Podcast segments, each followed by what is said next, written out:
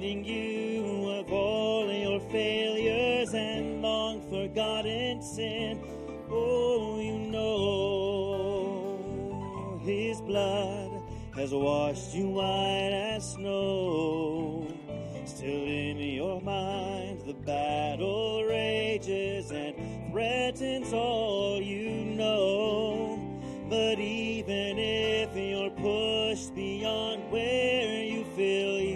can stand. Just remember you can put your faith in God's unfailing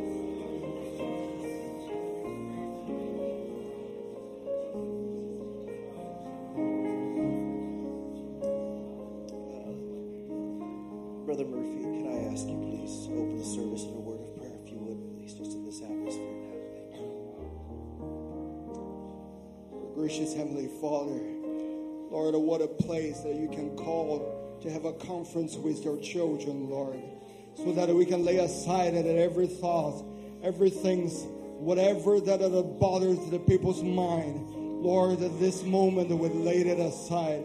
Lord, that this is your children, they coming together, Lord, to worship you under one name, the name above all name, the name of Jesus Christ. In that name, Lord, all the sickness can be healed. In that name, and all the darkness, the light can shine through. In that name, that you can lead us through the shadow of the valley of the death, Lord. How we thank you, Lord. You have done the great thing. Lord, even thinking about the last year and at the same time, Lord, that you fulfilled the vision in my daughter's life, Lord. Give us a little baby. Lord, I forever thank you, Lord.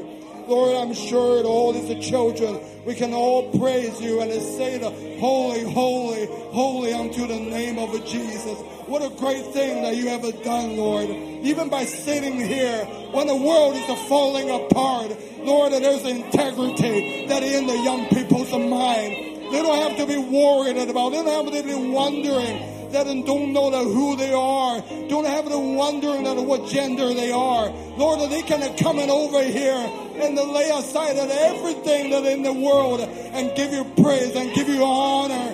Because the Lord, you are still the same yesterday, today, and forever.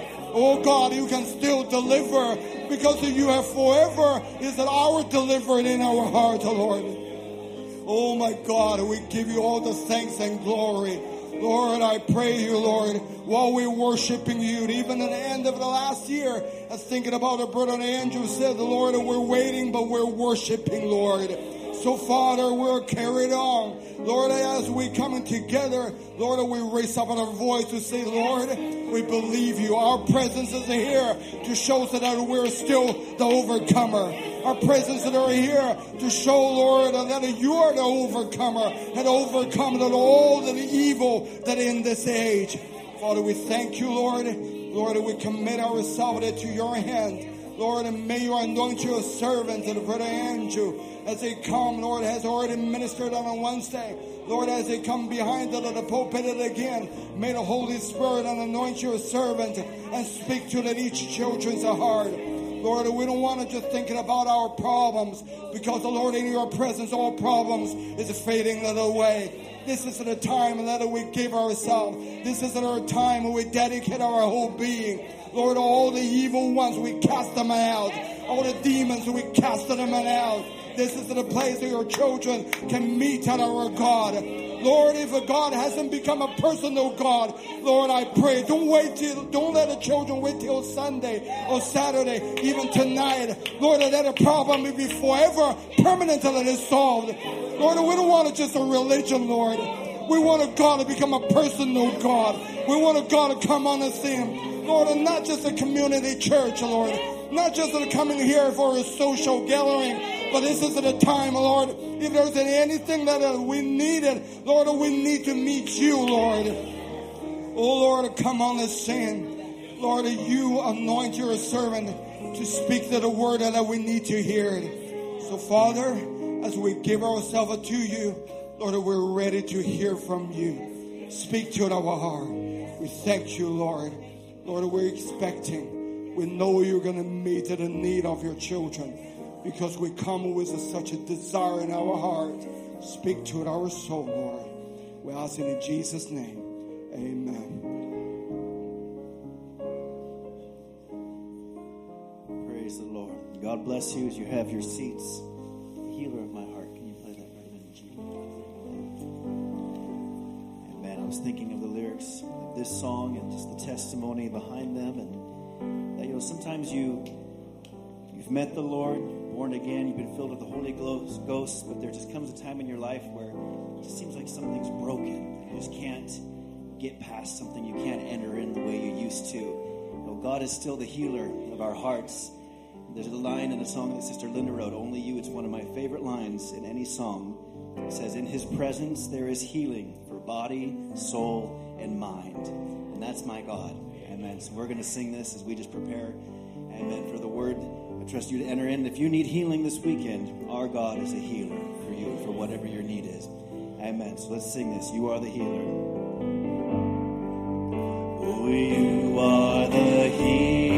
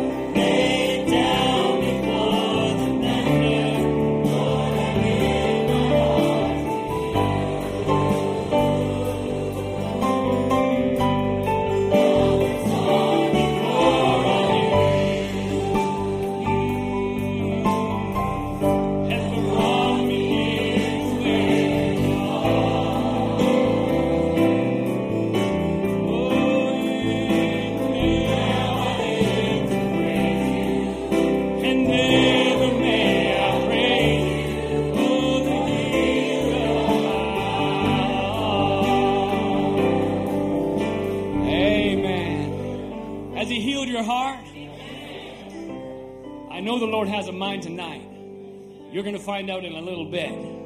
Amen. So you just wait because I know He has something to say. Just knowing where the Lord has been leading, just in song. So I'm already in anticipation. So I'm just passing that on to you. You got, Lord has something special in store. Amen. Amen. I pray. I've been waiting here all day. I told I told a couple people. I said I feel like today has been super slow in time. You know why? Because I feel like I've been waiting at the gate for service tonight. So when you're waiting for something, it just can't come soon enough. You know what I mean? Who's ever gone on a trip before? You're like, man, it just can't come soon enough. Count the days down, count the days down. I felt like I was counting the minutes down. I sure hope you were too. It just dragged for me. But I'm here. I'm here for one purpose for the Lord to meet us tonight. I have a scripture I want to open the meetings with. It's in Genesis 32. All right, you can turn to it. I was just going to go for it, but you all went, so I'll wait. We're a Bible camp. It's only 657. We have all the time in the world. Amen. That's what we came for. Amen. I was just just pondering before camp, Lord, what is what is your desire and what's your what's just what do you where do you want to go? How do you want to move and deal? And I just thought in my heart, I thought about Jacob. That Jacob went over, and it said, so went so went the present over before him. He spoke the scripture speaking of his wives and all of it that he had, and himself lodged the night in the company. And he arose up that night and took his two wives and his two women servants and his eleven sons and passed over the ford of Jabbok. And he took them and sent them over the brook and sent them sent over that he had. And Jacob was left alone. And therefore and there wrestled a man with him until the breaking of the day. And when he saw that he prevailed not against him, he touched the hollow of his thigh, and the hollow of Jacob's thigh was out of joint as he wrestled with him. And he said, Let me go, for the day breaketh. And he said, I will not let thee go except thou bless me. Oh, those are words that I'm sure that each one of us have called out, Lord, I'm not letting you go till you bless me. And he said unto him, What is thy name? And he said, Jacob. He said, Thy name shall be called no more Jacob, but Israel. For as a prince thou hast power with God, with men, and hast prevailed. And Jacob asked him and said, Tell me, I pray thee, thy name. And he said, Wherefore is it that thou dost ask after my name? And he blessed him there. And Jacob called the place of Peniel, for I have seen God face to face, and my life is preserved. I know there's a bit of a lengthy opening scripture just for the meetings, but I wanted to set a tone. I thought, Lord, I'm not interested in a camp. This is what I wrote on my notes. I am not interested in a camp for our children, our youth, a conforming camp. I have no desire for any one of you to conform you or just to feel like you have to just kind of structure yourself into some message box. That's not what camp is for. That's not what any service is for. Lord, I said, Lord, I want a transforming camp. That's the passion of my heart. Not to just say, well, you know what? How many people have gone out and said, I'm just going to throw my CDs away. My goodness, I got some social media accounts to delete after camp. Some of you might even are preparing right now. Well, after camp, I'll probably delete something. No, no, no. That's a conforming. If it's just because you're doing because you went through an emotional event, but a transforming event, you will delete the account, you will throw the music away, and never go back to it again. That's the camp I desire. Amen. That you can come like Jacob did. He can come face to face with God and say, My life is preserved. I said, Lord, could we get to a place, a secret place? I pray that when you crossed over the gate of camp and you came through the gate like Jacob, I pray, and if you haven't done it, do it right now put everything across the river. He his wives, he took his possessions, he took all that he had and left it there and said, I have to do one thing. And he went back, he went across the river Jabbok, and he went and met God alone. Alone. And so I pray you left everything, every thought, every passion of the world, every I thought in, uh, uh, of the past, attachments of friends, influences, things you're connected with, all of this, I hope, I pray, leave it at the gate. Amen. and you came to camp, you said, Lord, I've come here because I want to meet you face to face. Because Jacob didn't get conformed. Jacob was never the same again. And that is my prayer. That is my belief for this camp. That somebody, just somebody, is going to walk off this camp back like he did because Jacob was scared to death to meet Esau. And some of you might be scared to death to walk against an enemy because you know he's out there after you. But when Jacob came back across the river, there was no fear no more. He said, All right, I'm going right ahead. No, no fear. He knew exactly who he was, and he went to meet Esau with no fear. You're going to be able to walk across the camp transformed and say, Devil, I now know who I am. And man, last, last year at this time, you heard a service called Breakthrough.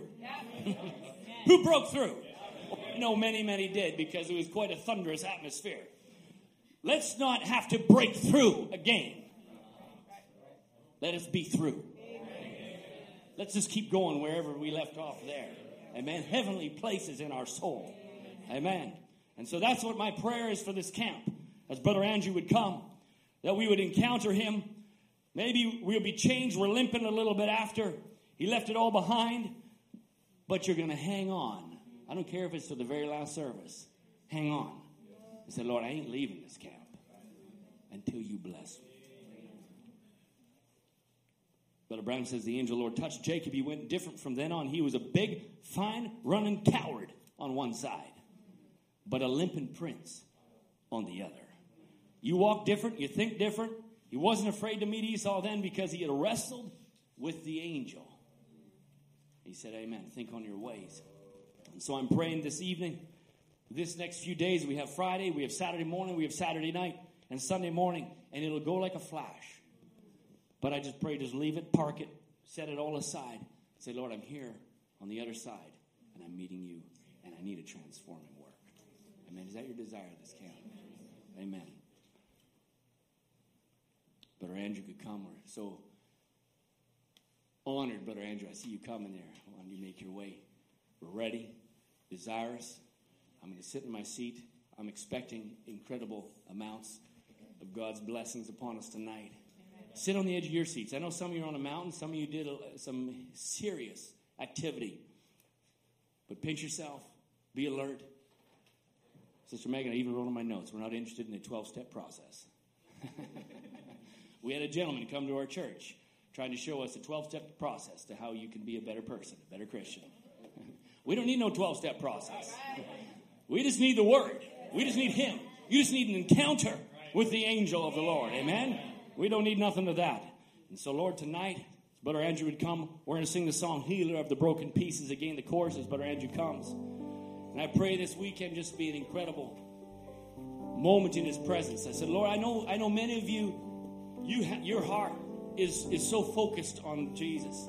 You have broke through. You, you, you, the Holy Spirit is filling you. You have such a desire for Him. I said, Lord, would your presence come so impacting, so so tangible, so near that somebody who come here came here that has no desire, but yet the presence because of our worship, because there's those here that are so desirous for His presence to be so near, can't help but be so convicted in that atmosphere, as Brother Ed, Brother Brian said to Brother Ed, when he comes, something good happens. So if those of us that are so desirous, Lord, I'm going to fall on the word tonight. I want your presence to be so tangible, so personal to me, that somebody sitting beside me might not be moving an ounce, but when he comes, something good happens. Because I drew, I pulled, something encountered this one beside me that wasn't even budging. But when he came, a desire was awakened. That's what the word can do tonight. So you pull, he comes, something good will happen. Amen. And the healer will bring the broken pieces and mend the brokenhearted tonight. Amen. Let's sing that as Brother Andrew comes. Healer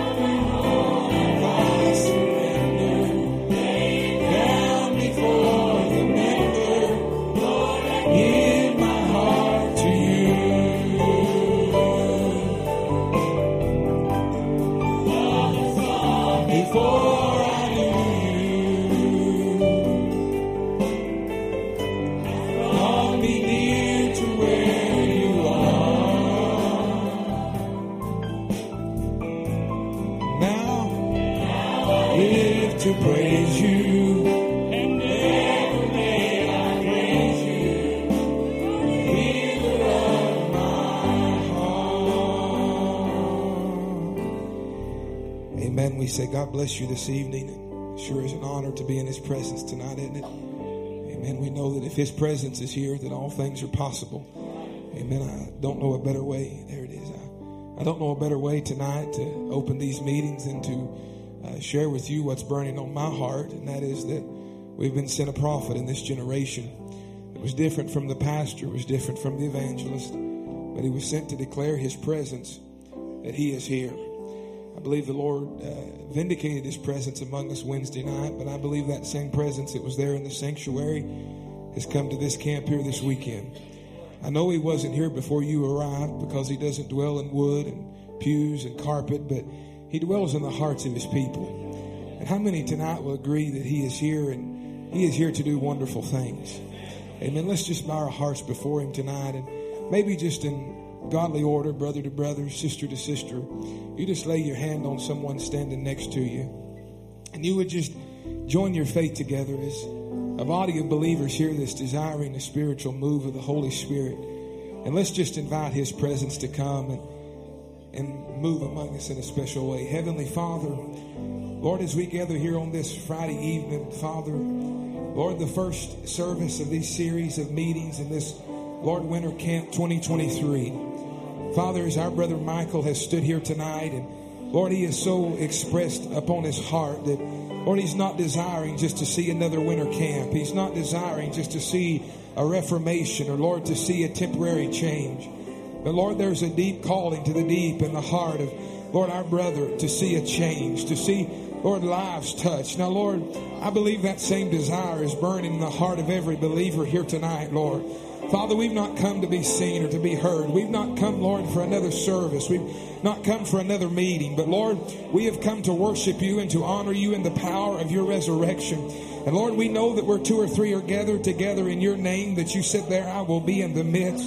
But, Lord, there's more than two or three here tonight, but there is a house full of believers. And, Father, they're coming into unity, Lord, under one mind and one accord, under one message, Lord.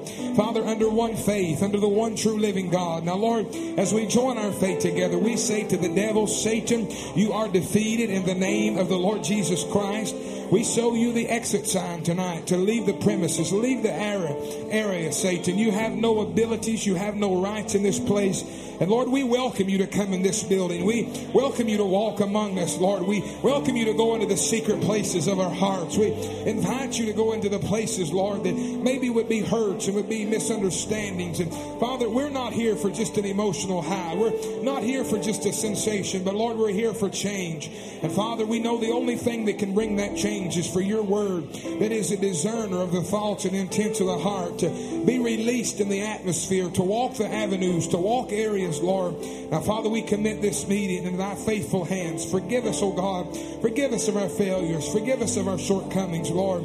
And may you draw us closer to thyself by thy presence.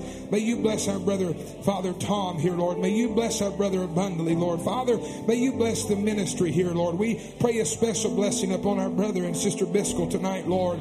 Father, we pray a blessing upon this assembly, dear God. Father, I believe that there's an anointing that is just permeating the atmosphere of a group of believers. It's not giving in and they're not giving up. But Lord, they're giving it all they've got. They can see the finish line. They can hear the drums of the finish, oh God. Lord, the gates are already hung and hinged, Lord, waiting, Father. Your prophets and the angels are breathlessly awaiting the arrival of this word born bride. Now, Lord, may this weekend be a step closer, Father. May it be another dimension, Lord, in fellowship with you. Change us, oh God, we pray. We commit this meeting in thy faithful hands. In the name of the Lord Jesus Christ, we do pray. And all the believers says, Amen and amen. We say God bless you this evening. If you have your Bibles while you're standing, we want to turn uh, to the book of Matthew, the fourth chapter.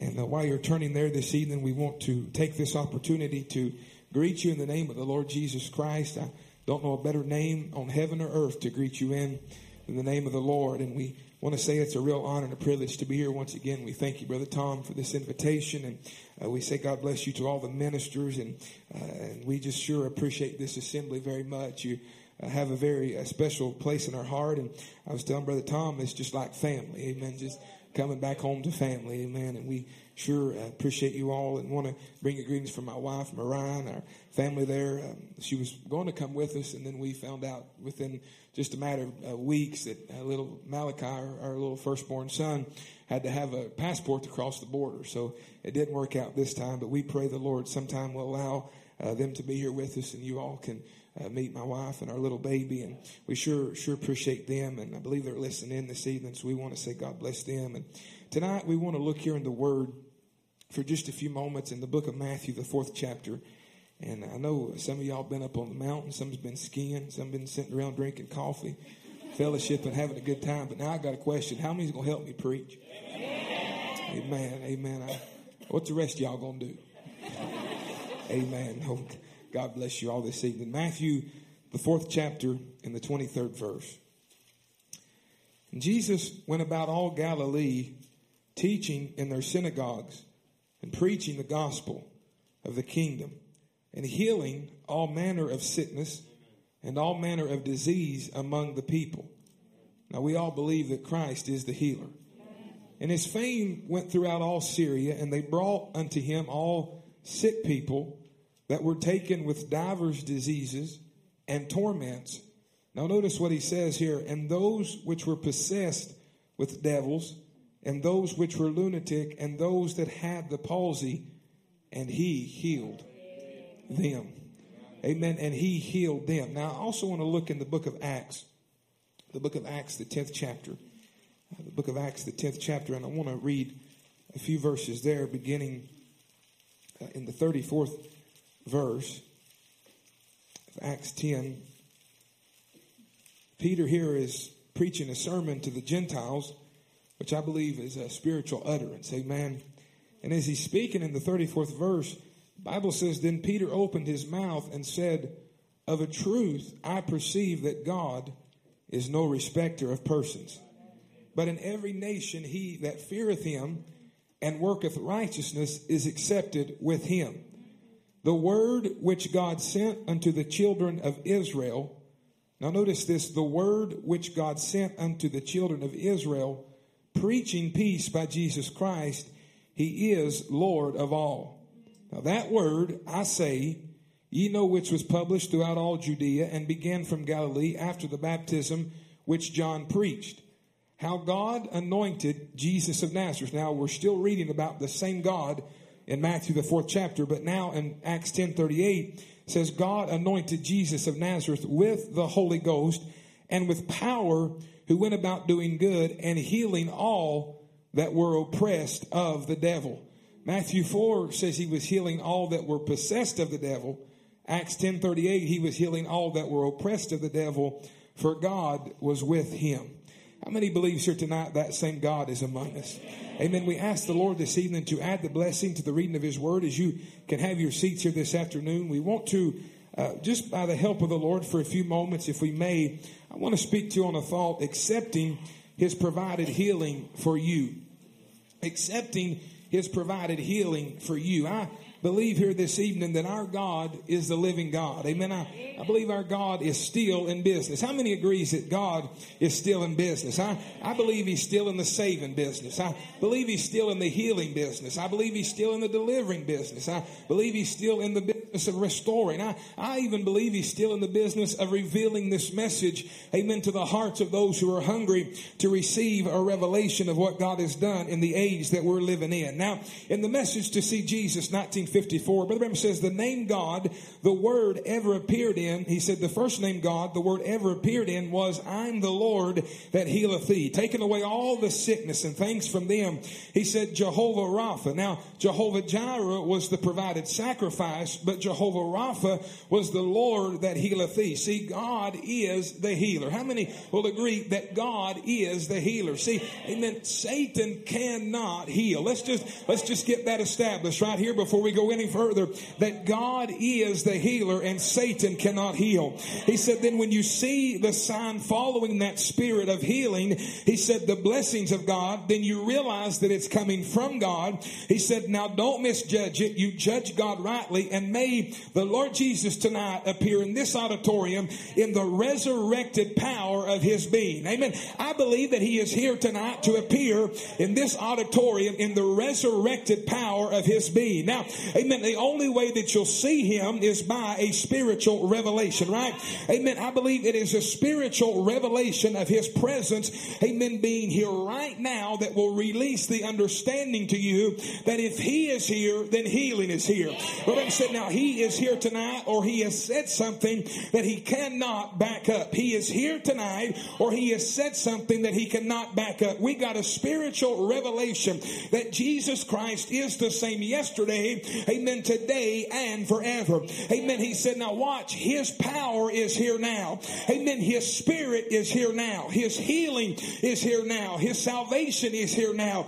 Everything we have need of right here now, the Holy Ghost is moving on the building right here now, would save every sinner, would baptize every believer, and would heal every sick person. The atmosphere that you are feeling in this building tonight is enough atmosphere, amen, to save every sinner and to baptize every believer in the Holy Ghost and to heal every sick person. And upon this rock, amen, I will build my church and the gates of hell, amen, cannot prevail against it. He said, Oh, don't you believe that God is revealing himself to the human heart by the spiritual revelation of the Lord Jesus Christ? Now, I want you to catch this. Where is this revelation coming into? Brother Branham said, it's not coming into your mind. It's not, it's not coming into your eyes. It's not coming into your flesh. It's not even coming into your spirit. But this revelation, amen, is coming into the human heart. What is this revelation of? It is the revelation, amen, that if he is here, amen, then his salvation is here. Now, Brother didn't say if he's here, then my salvation is here, amen, or my healing is here because it was not a man doing the saving. It was not a man doing the healing. It was Jesus Christ, the Son of God, that had taken possession of a Son of Man and was manifesting his divine attributes through that flesh. And one of those attributes was, amen, the attribute of divine healing. Now, you may ask the question, someone asked Brother Branham, said, what is healing? He said, healing is your personal faith in a finished work at Calvary of the Lord Jesus Christ. What God did by him at Calvary purchased your salvation, amen, and your healing. What God did through Jesus Christ at Calvary, amen, has purchased your salvation and has purchased your healing. Now, amen, I, I hate to ask this, but if we can just leave that ear monitor turned up, it's going up and down. Amen. If he purchased your healing, if he purchased your salvation, amen, that he is here tonight to make good the promise of what he purchased for you to receive over 2,000 years ago. Now, when you start talking about healing, you actually realize there's two types of healing. There is a physical healing and then there is a spiritual healing. Now, amen, if you had a, if you had a cancer in your body and the Lord miraculously healed you, amen, that would be a physical healing. Amen. If you were blind in your eyes and the Lord miraculously gave you back your sight, amen, that would be a physical healing. Amen. If you were crippled or whatever the condition would be and the Lord moved moved upon that condition, amen, and healed that, then that would be a physical healing. But the prophet says in 1963, he said there is more to the ministry than divine healing. See, amen, the sickest body I know of tonight is the so-called body of Jesus Christ. Amen, it needs spiritual healing. And there is only one balm that I know that will heal, and that's the word. Amen, there's only one thing that will heal the sickest body, amen, on the face of the earth that I know of. Amen, and it is not not our music as much as I love our music. Amen. It's not our rejoicing or our emotions or our sensation. Amen. But the only thing that will heal the sickest body I know of, amen, is the word. And that's the sick body that we want to stand up in the strength and the vitamin power of the gospel. He said, that's why I use so much of my time, amen, to strengthen the church by the word. Amen. Our strength is not coming from the way we feel. Amen. Our strength is not coming from the room or the building building that we're in. Amen. But our strength is coming from the word. That's why you're living in the greatest age that any young person can ever live in. It's not the age of a partial realization. It's not the age of a partial understanding. Amen. But we have come to what a prophet would call, amen, the perfection of perfection. Amen. It is the word has come back to perfection and the word has come open. I heard him say today, he said, and when the word has come open, it has released, amen, the Holy Ghost upon the church, amen, to manifest the spirit of the word. Listen, I propose to you that you are not going to leave Laodicea, amen, as a weak, beat down, sickly, amen, barely hold on group of young people, is a word that has been released in this generation, and it's called the message of the hour, and it's got enough vitamin power in it, amen, to take you from pornography to deliverance. It's got enough divine power in it, amen, to take you from the strongholds of depression and mind battles into the liberty of the Word of God. Listen, I believe we need physical healing, but I also believe we need a spiritual healing. Amen. And the Bible says in Psalms 41, verse 4, Amen. I said, Lord, be merciful unto me, Amen, and heal my soul, Amen, for I have sinned against thee. Isaiah 53, verse 5 says, He was wounded for our transgression, He was bruised for our iniquity. The chastisement of our peace was upon Him, Amen, and with His stripes we are healed.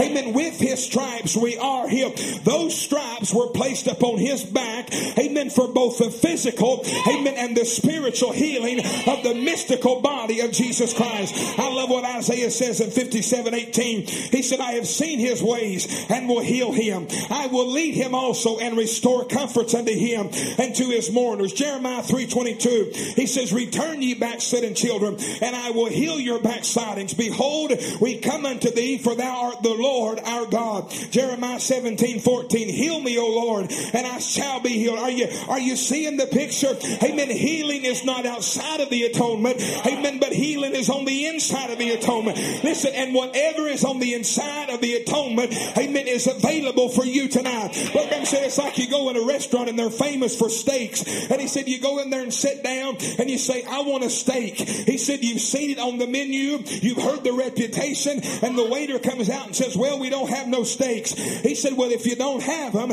amen, then why are they on the menu? Amen. And that's the way a lot of people have presented this message. Amen. They hear a prophet say, Amen, that there's a healing. They hear the prophet say, Amen, that there's a place where a person can go in the Holy Ghost that the devil don't even know what to do with them. Amen. But so many people have taken things away from the menu that God never took off the menu. Amen. I want to tell you this weekend, Amen. Go look at your natural menu. There's a lot of good natural food. Amen. But I want to hold up the spiritual menu. Amen. Of this weekend before you. And on the menu is deliverance. Amen. On the menu is the Holy Ghost. On the menu is divine healing. On the menu is a miracle. On the menu is an answer. On the menu is a turnaround. On the menu is a change. On the menu is a victory. On the menu is a breakthrough. On the menu is a restoration. On the menu is a revelation of Jesus Christ. Amen. Coming personally to you. Listen, I didn't come to tell you what's on the menu and then tell you you can't have it. Amen. But if it's on the menu,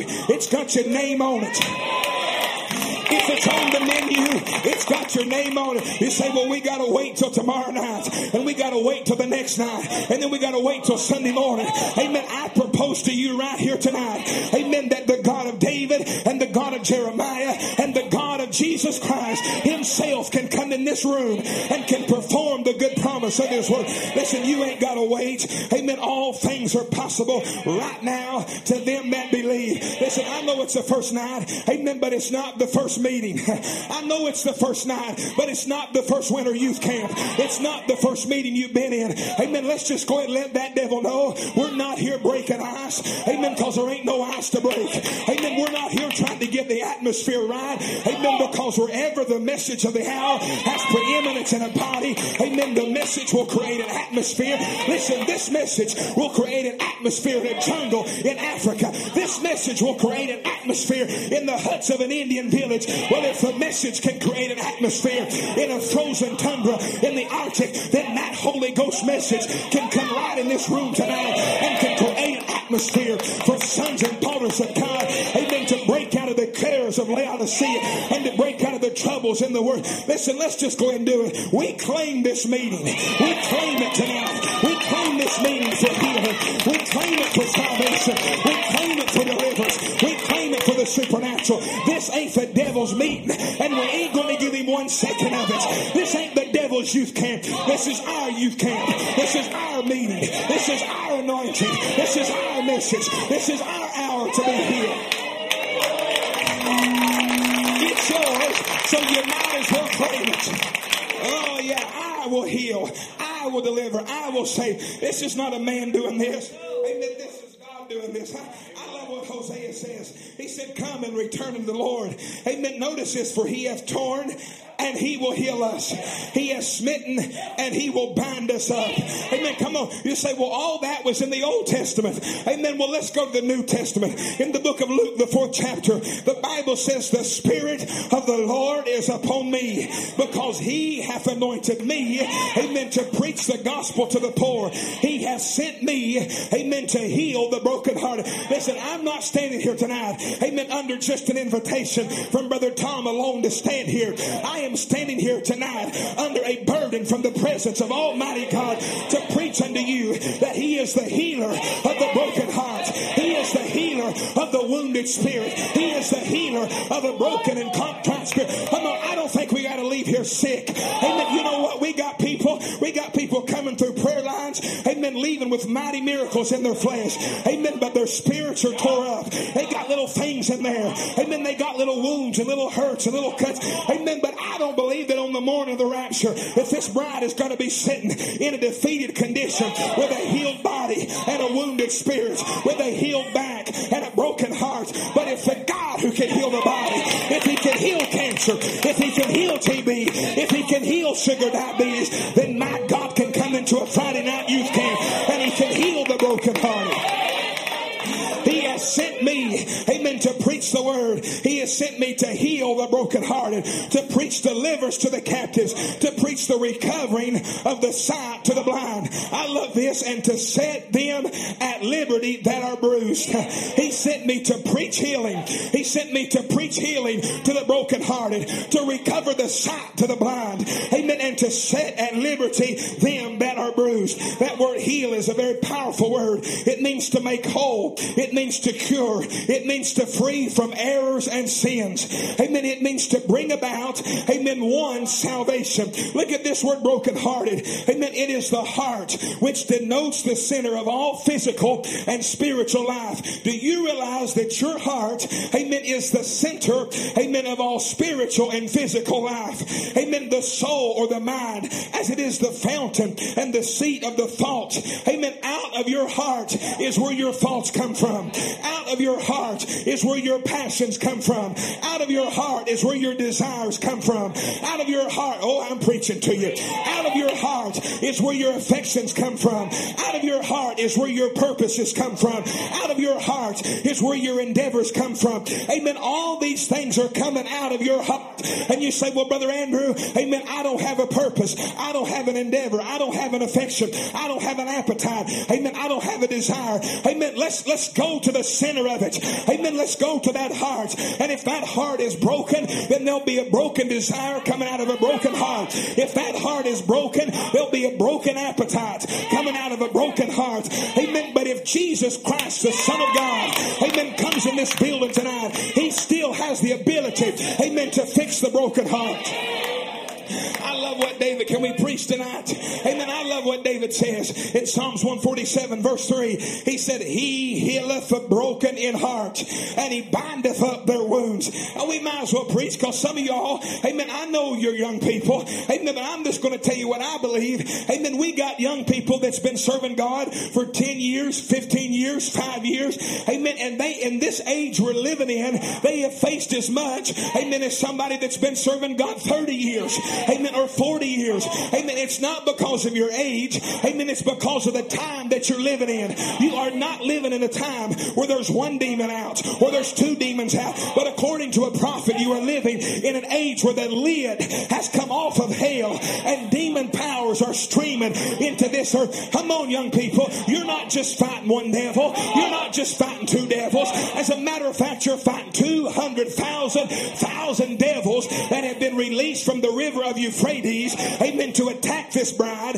amen, to bind this bride, amen, to break this bride, and to bruise this bride. But I am not here under a World Council Church's anointing, amen, to focus on the 200,000 thousand demons that have been released out of the river of Euphrates. But according to my Bible, in the book of Hebrews, we have come to Mount Zion, and the Bible says on the top of Mount Zion, amen, there is a host of angels, and them angels are innumerable. Come on, I can preach right there. You know what you can do? You can number the demons that's against you, but you can't number the angels that's with you. You can number the demons that's against you, but you can't Bible says it's an innumerable amount of angels. We can number 200,000 thousand devils. Amen. And I wouldn't be shocked to say that they're right here in this building tonight. Amen. But I want to go ahead and tell that devil on the first night.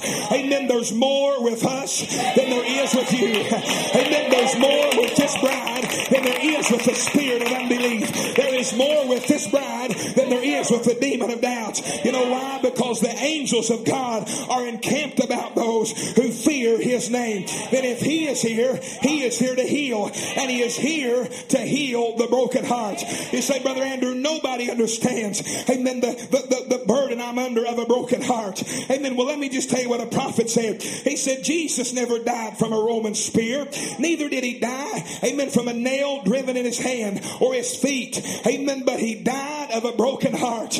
Your Lord Jesus, my Savior, amen, didn't die from the Roman crown of thorns upon his head. He didn't die from the nails in his hands. He didn't die from the spear that was riven in his side. But according to a word prophet, our Lord hung between the heavens and the earth and he died of a broken heart. Remember, breaks that down. He says, a broken heart of being rejected a broken heart of being rejected. He came to his own and his own received him not. Amen. He came to his own and his own received him not. Said Brother Branham, I wish I could have stood there that day at Calvary. you, can you put yourself there for a second? I wish I could have stood there that day at Calvary and I would have said, take your hands off of my Savior. Take your hands off of my Lord. Amen. Take your hands off of my King. Brother Branham said, oh my. Amen. If you would have stood there that day, he said, but brother, you're standing in a better place today. You are standing in the presence of a resurrected Lord Jesus. Amen. Who himself has triumphed. Listen, we're not standing at the foot of Mount Calvary. Eh, oh God, defending our Lord because they rejected him and put him up on a cross. But we are standing here at the foot of Mount Zion, amen, and we are defending the vindicated word that has the power to heal, the same as the corporal body of Jesus hanging on Mount Calvary had the power to heal. Now, when you start, when you start digging into this, uh, we were sitting last night, and I pray it's okay to use this. And then we were sitting there last night at the table supper, uh, fellowship, and Sister uh, Joanne just mentioned a quote that she had heard. Now, I've actually been studying on these lines for some time, but this quote really just stood out to me. In the message, Believest Thou This? Brother Branham will actually say, the other day I married a young couple. He said, when I married him, I married him in the middle of, depre- of, the, of the time of depression. He said they were poor. They didn't have nothing. He said her shoes were so bad. He said, I wanted to buy her a new pair of shoes, but I was afraid it would offend her. He said, when they got married, they didn't have a home to go to. They didn't have a fancy car to drive away in. He said, but I looked at him and I asked them, do you love each other? And they said, oh, sure. So I said, well, now remember, happiness does not consist of how much of the world's goods you own, but how contented you are with the portion that's been allotted to you. So that's what it be. I said, now there will be times that you all want to see things alike. Amen. But always remember you're still in love. Amen. There'll be times that you won't always see things alike. Amen. But remember you're still in love. And when you see set in one way and the other one don't, I said, see, give in. And if they're wrong, it'll show. And after a while, it'll be all right. I, I feel like stopping there and preaching for a second. Amen. I think it's time to start confessing that no matter what you're going through, no matter what you're facing, amen, after a while, it's going to be all right. Amen. Come on, we sing a song back home. Said, after a while, the sun's going to shine again. Amen. After a while, dark clouds will pass over and we will shout hallelujah. Amen. After a while, see, if you're in the middle of a trial, amen, your vision is so dim by the trial that you're in that you can't see after a while, it's going to be okay. Amen. When you're in that pressure, when you're under that burden, you can't see, amen, yourself shouting and rejoicing after the trial is passed over. But if you get a revelation that no matter what God brings me to, He's got the ability to bring me through it. And that revelation takes residency in your heart. Amen. That in the middle of the deepest, darkest trial, you will stand up and testify. It's going to be all right after a while. It don't matter how long it rains. It don't matter how long the clouds hang over. We have got a more sure word of prophecy. And that word says, Amen, He will bring us through it. I said, after a while, it'll all be all right. I said, now notice this. There's a little bowl in the human heart that is full of golden oil called love. If it is ever broken, amen, it can be healed up. Amen. I want to emphasize that. It can be healed up. There's a little bowl in the heart of every human. And Brother Branham said, in that bowl is an oil called love. He said, if it's broken, it can be healed up. But there'll be a scar there as long as you live. I said, always give each other. Amen. And remember that what your vows are. Now, when you look at this, you can go to Ecclesiastes 12, and there in Ecclesiastes 12, the very first words of Solomon is a message to the young people. He says, Remember now thy Creator in the days of thy youth. In other words, he's saying, if you meet the Creator in the days of your youth, then when the old years come nigh you, amen, they will not have enough ability, amen, through pressure, through sickness, through trial, amen, to break you from the relationship that you have received with your Creator. He said, Remember now thy Creator in the days of thy youth. And then he comes down to verse 6 and says, Or ever the silver cord be loosed, or the golden bowl be broken, or the pitcher be broken. Amen. And notice this, or be broken at the fountain, or the wheel broken at the cistern. Listen, we're living in a broken world. We're, come on, I'm to preach tonight. We're living in a broken world. We're dealing with broken people. There's broken spirits, broken hearts, broken homes, broken families, broken marriages, broken relationships. Amen. But we got to realize, amen, its message is the truth or it's not. And if it is the truth, it still has the ability, amen, to heal that which has been broken. It still has the ability, amen, to bind up the brokenhearted. It still has the ability. Oh, well, we might as well go ahead and kick that devil out here and preach tonight, haven't we? Amen. This message still has the power to heal. Now look at this word broken. It means to crush or to oppress. It means to crush each other. Now, if I had a bowl up here tonight and I set this bowl here, there would be one bowl and it would have oil in it. Amen. There are many ways to break that bowl. There's many ways to break it. I could take my hand and hit it and it would knock it off from the floor and it would crack it. I could put it in the floor and put my foot upon it and it would crack it. I could put it in between something and begin to squeeze against it. And as it began to squeeze against, oh God, as it began to squeeze, it would break it down. There are different ways to break the bowl, but there is only one way to heal it. There are different ways to break it, but there's only one way to heal it. And you know what it's going to take to heal that bowl? It's going to take some glue in the middle of the crack to bring the crack back together. Amen. And put the bowl back together. Listen, when the bowl is empty, there'll be no love in it. When the bowl, come on, you know I'm telling you the truth. When the bowl has got a crack in it, it cannot hold milk for your cereal. It cannot hold water for your soup. It, when that bowl has got a crack in it, it cannot fulfill, amen, the purpose that it was made to fulfill. But if a healer comes on the scene, if a healer comes, amen, the healer can take the broken and he can take the balm in Gilead and he can go right direct to where the crack was and he can put some glue on this side and he can put some glue on that side. And in a few minutes, a broken bowl will go from being an empty, broken bowl to being a bowl restored to its purpose by the healing power of restoration. Oh, young people, I come to tell you, we're not leaving here this weekend a bunch of broken bowls, but I believe the healer is in the building this weekend. Years some of your hearts, amen, really felt what it should. Amen. I'm just going to preach. Amen. Little hurts, little things comes in. But I want to tell you, amen, you're a new generation. You're a new generation. Then there's got to be a healing to the crack. Now the prophet said there's, he said as long as that bowl's got a crack in it, he said they can be healed. He said, but now watch, it'll always have the scar. Now, I don't want to get there tonight. I'm going to get there later, but you can heal that broken bowl. Come on. You can heal that broken bowl and it can come back together and can be mended to a position where it can be set back in service. Bowl wasn't made to lay there broken. Bowl wasn't made to lay their hurt. The bowl was not brought up on the earth. Amen. To manifest a pressure, to manifest a crack. That bowl has got a purpose. Now that's why David would say in Psalms or Proverbs 4:23, rather Solomon, he would say, "Keep thy heart with all diligence." Amen. Because out of it are all the issues of life. Keep thy heart with all diligence, for out of it are the issues of life. Now, in Luke 4, I love what Jesus says. He says, He hath sent me.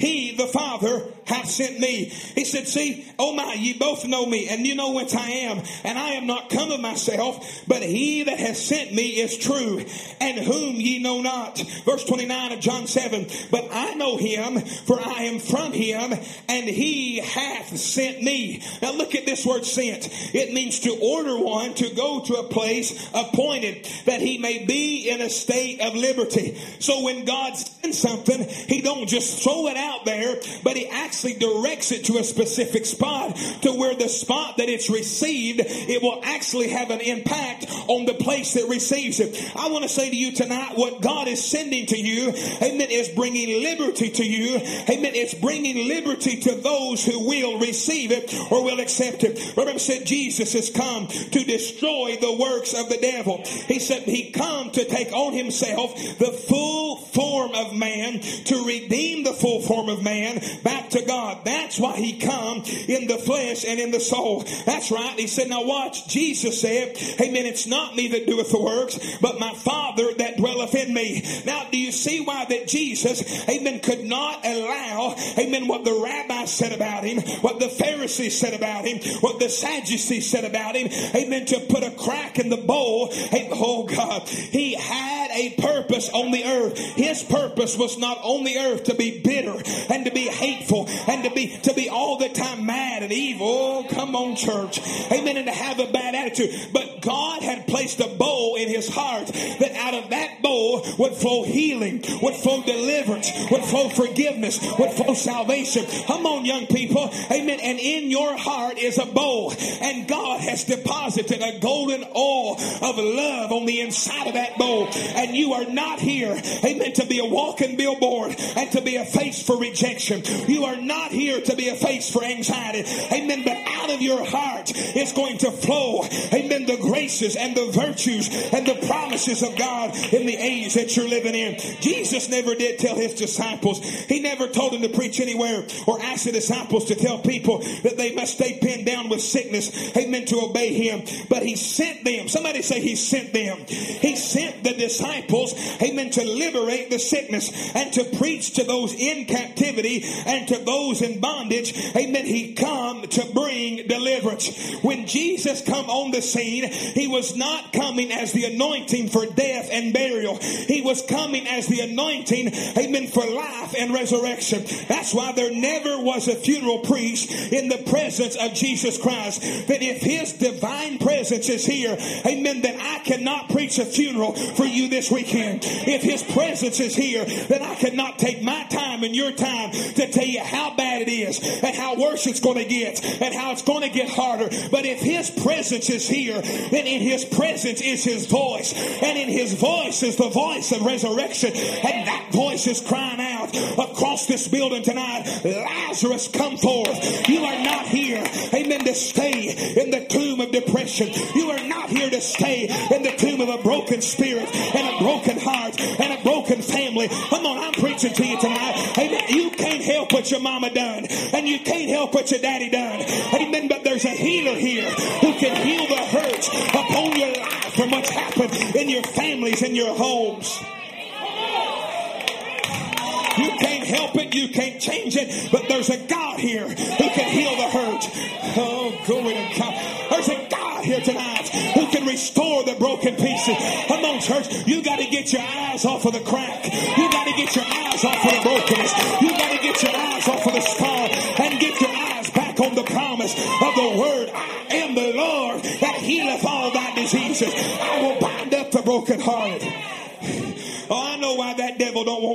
this. Because he don't want you to get healed. Because when you get healed, your praise and worship will go to another level.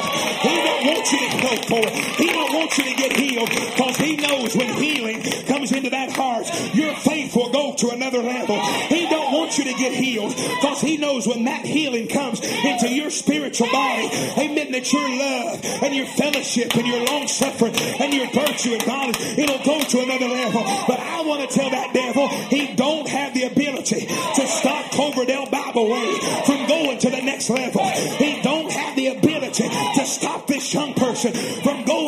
level of healing. Well, glory to God. You say, preacher, why are you saying this so strong? Because it's God's will to heal you. If I didn't have thus saith a vindicated prophet, I wouldn't be able to say that. But I have a prophet saying that over and over and over and over. It is God's will to heal you. You say to heal me physically? Yes, but to heal you spiritually as well. Remember, said now the promise, the principle of us being here is trying to help you. And the only way that I know, Christian friend, to help you is to get your faith, amen, the best that I know how, by the word, centered on the will of God for you. The best way that I can help you is to take this Bible and this message and to focus your faith on God's divine will for your life and point you in that direction. See, if you can only see that it's God's will to do these things for you, amen, it's God's will to save you all and it's God's will to heal you all. You say, then what is this healing you're talking about, preacher? It's a spiritual healing, amen, that comes by God sending His word. Can I say it to you like this? Psalms 107 verse 20. He sent his word and healed them. His word was the healing virtue that healed the sickness. He said he sent his word and healed them. He said and delivered them from their destruction. Listen, the word will heal you and the same word that heals you is the same word that will deliver you.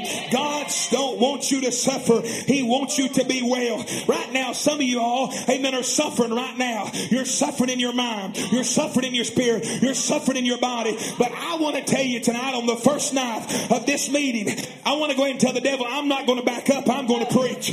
Amen. God does not want you to suffer. He don't want you to suffer in your mind. He don't want you to suffer in your spirit. He don't want you to suffer in your body. It's God's divine will for you to be well. So because it's his will, he sent his word. He sent his son. He sent his prophets. He sent law. He sent everything today. Sent the Holy Spirit to continue the ministry. Oh, glory. He sent the Holy Spirit to continue the ministry that Jesus did when he was here on the earth. It's his will to heal you. It's his will to deliver you. It's his will to restore you. So he sent his word to heal the people by the word. Now I know that you are very well uh, taught on this point, so I'm not going to labor here very long, but he always sends his word by his prophets. The Bible says in Acts 10 36 that the word which God sent unto the children of Israel was preaching peace by Jesus Christ, that he is Lord of all. Amos 3 7, the Lord God will do nothing, but he revealeth his secret unto his servants, the prophets. Now watch, the word coming to a prophet Moses. Remember what the word sent was? It was to be directed to a specific spot that where it was received would come into a state of liberty. So he sent his word, amen, to a specific spot that the people that would receive that word would move from a stage of bondage into a stage of liberty. And he said, see, surely the Lord God will do nothing, but he revealeth his secrets unto his servants the prophets. So Moses received the word from God and by Moses, God sent that word into the mud pits of Egypt and to the children of Israel that would receive the word which God was sending was going to literally draw them out of a condition of bondage into a condition of deliverance. Do you realize that you're in the Bible as much as natural Israel was? You are in the Bible as much, amen, as Moses is. The Bible says in Malachi 4, behold, I, which is God, will send you, which is you, you, you, you, will send you, amen, Elijah the prophet before the coming of the great and the dreadful day of the Lord. The messenger that God sent unto it. Amen. And that message is the power of deliverance. The word always comes by a prophet and always will. God always sent his servant to the people, but apart from the theologians, in order to correct the false teaching, notice this, and to lead the people back to God. Amen. Notice this. Their message then is the word itself. The word that God is sending through a prophet messenger is the word itself. Now watch this. The word is speaking the word of God. It's thus saith the Lord. Then when that word comes into the midst of the church, that word will be quickened by the Spirit, amen, in the heart of the receiver, amen, to bring them to a realization of the power of the message that has been sent to them in this time. Now you all know that Brother Branham preaches a message called Recognizing Your Day and Its Message, right? Recognizing your day and its message. He said, see, the bride has recognized the evening light. How many, how many bride members we got here? The bride has recognized this evening light. She has just begun to recognize. He said the hungry Pentecostals have begun to recognize that them organizations hasn't got anything they was looking for. They're so twisted and tore up. See, it's the time of recognition. Somebody, amen, help me preach. It's the time of recognition. Brother Michael, it's the time of recognition. Amen. Now you didn't know you was going to help me preach, but you are. Look at your neighbor next to you and say, it's the time of recognition. You may have to wake them up, but tell them it's the time of recognition. Brother Tom, it's the time of recognition. That, that does my heart good, Brother Murphy, to say that. It's the time of recognition. It's the time, amen, that the nation has recognized. It's a time that science has recognized. It's a time the devil has recognized that he can wreck women, he can wreck the church, he can wreck the people. He recognized it. But at the same time that the nation is recognizing, that science is recognizing, amen, that the government and the church world and the devil is recognizing it's the same time that God has recognized there is a people on the earth that He predestinated to life, and He recognized that this is the time, amen, to send His message.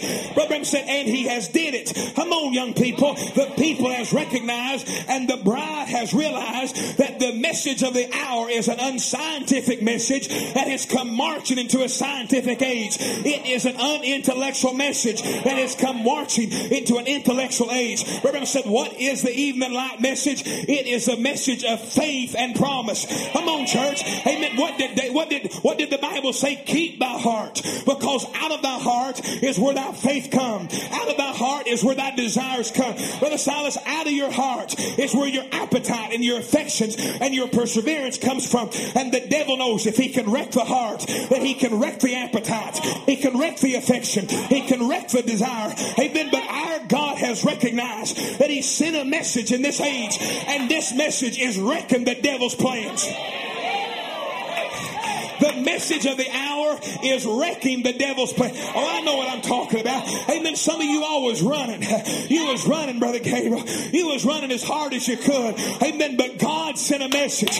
And that message wasn't just thrown out in Cloverdale, but that message had your name on it. And that message found where you were. And that message has brought you into a state of liberty. Well, I well preach that now, Brother Murphy. Amen. You was just over in China. Amen. But God sent a message. And that message knew where to go.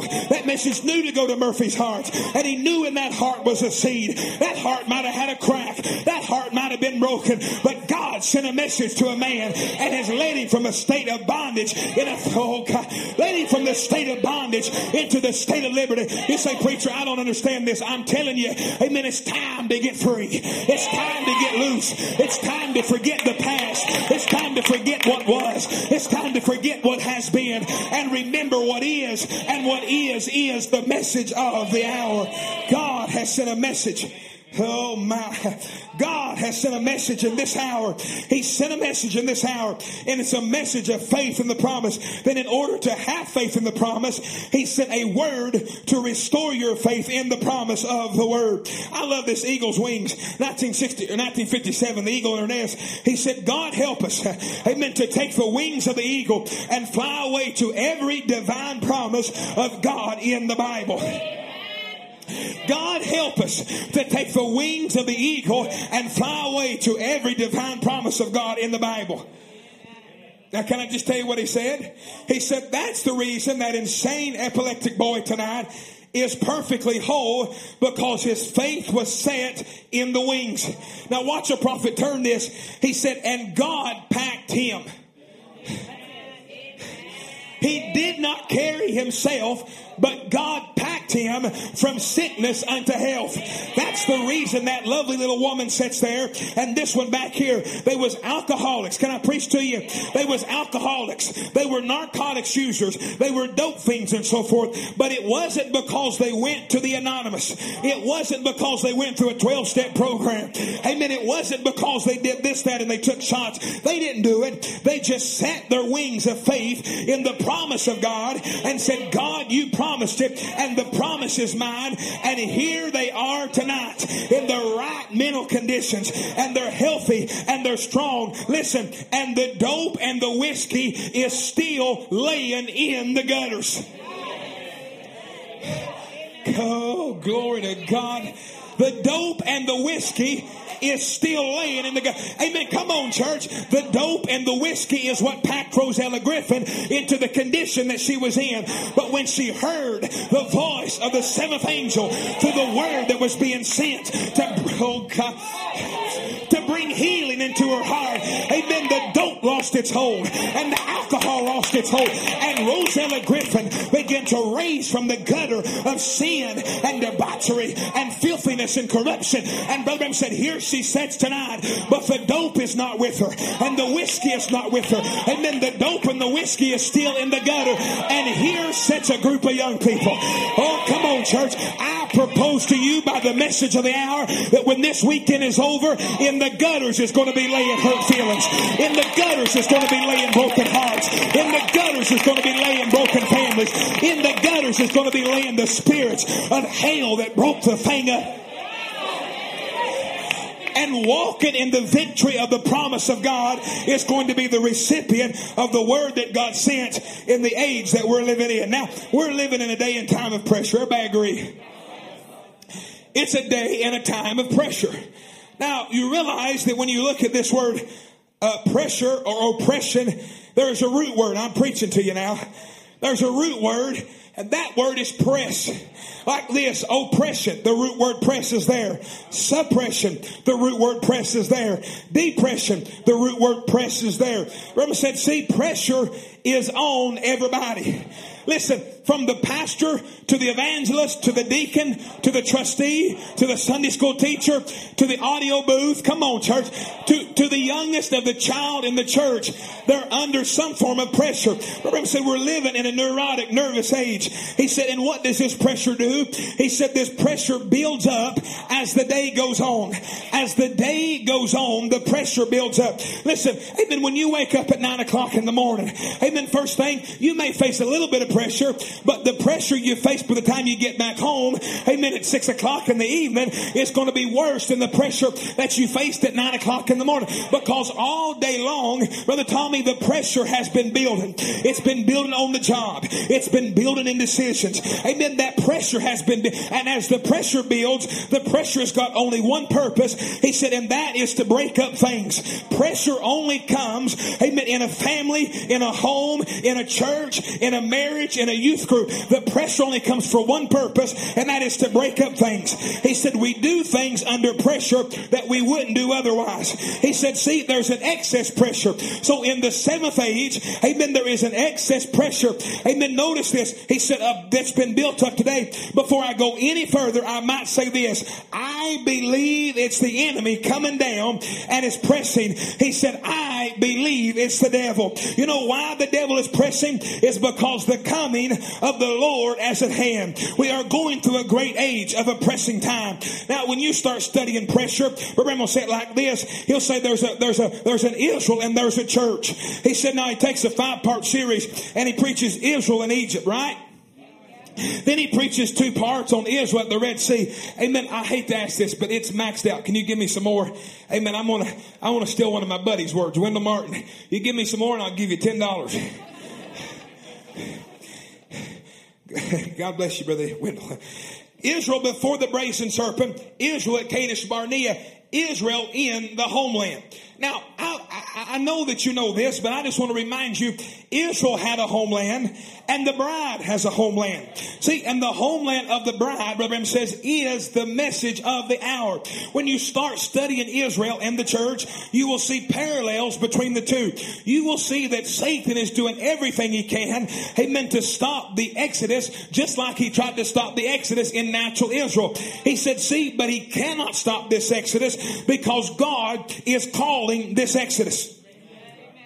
God is calling this Exodus. What is this Exodus leading the church from? Par- uh, paragraph or, or uh, seed shall possess the gate of his enemy. He said, you know, there's so many people that cannot grasp the word for just a minute. It seems real good to them, but then after a few hours, something comes along contrary to what the seed seemed to tell them, and finally it'll wither and keep it for a few days, but others seem to catch such a hold of it, and they never let it loose.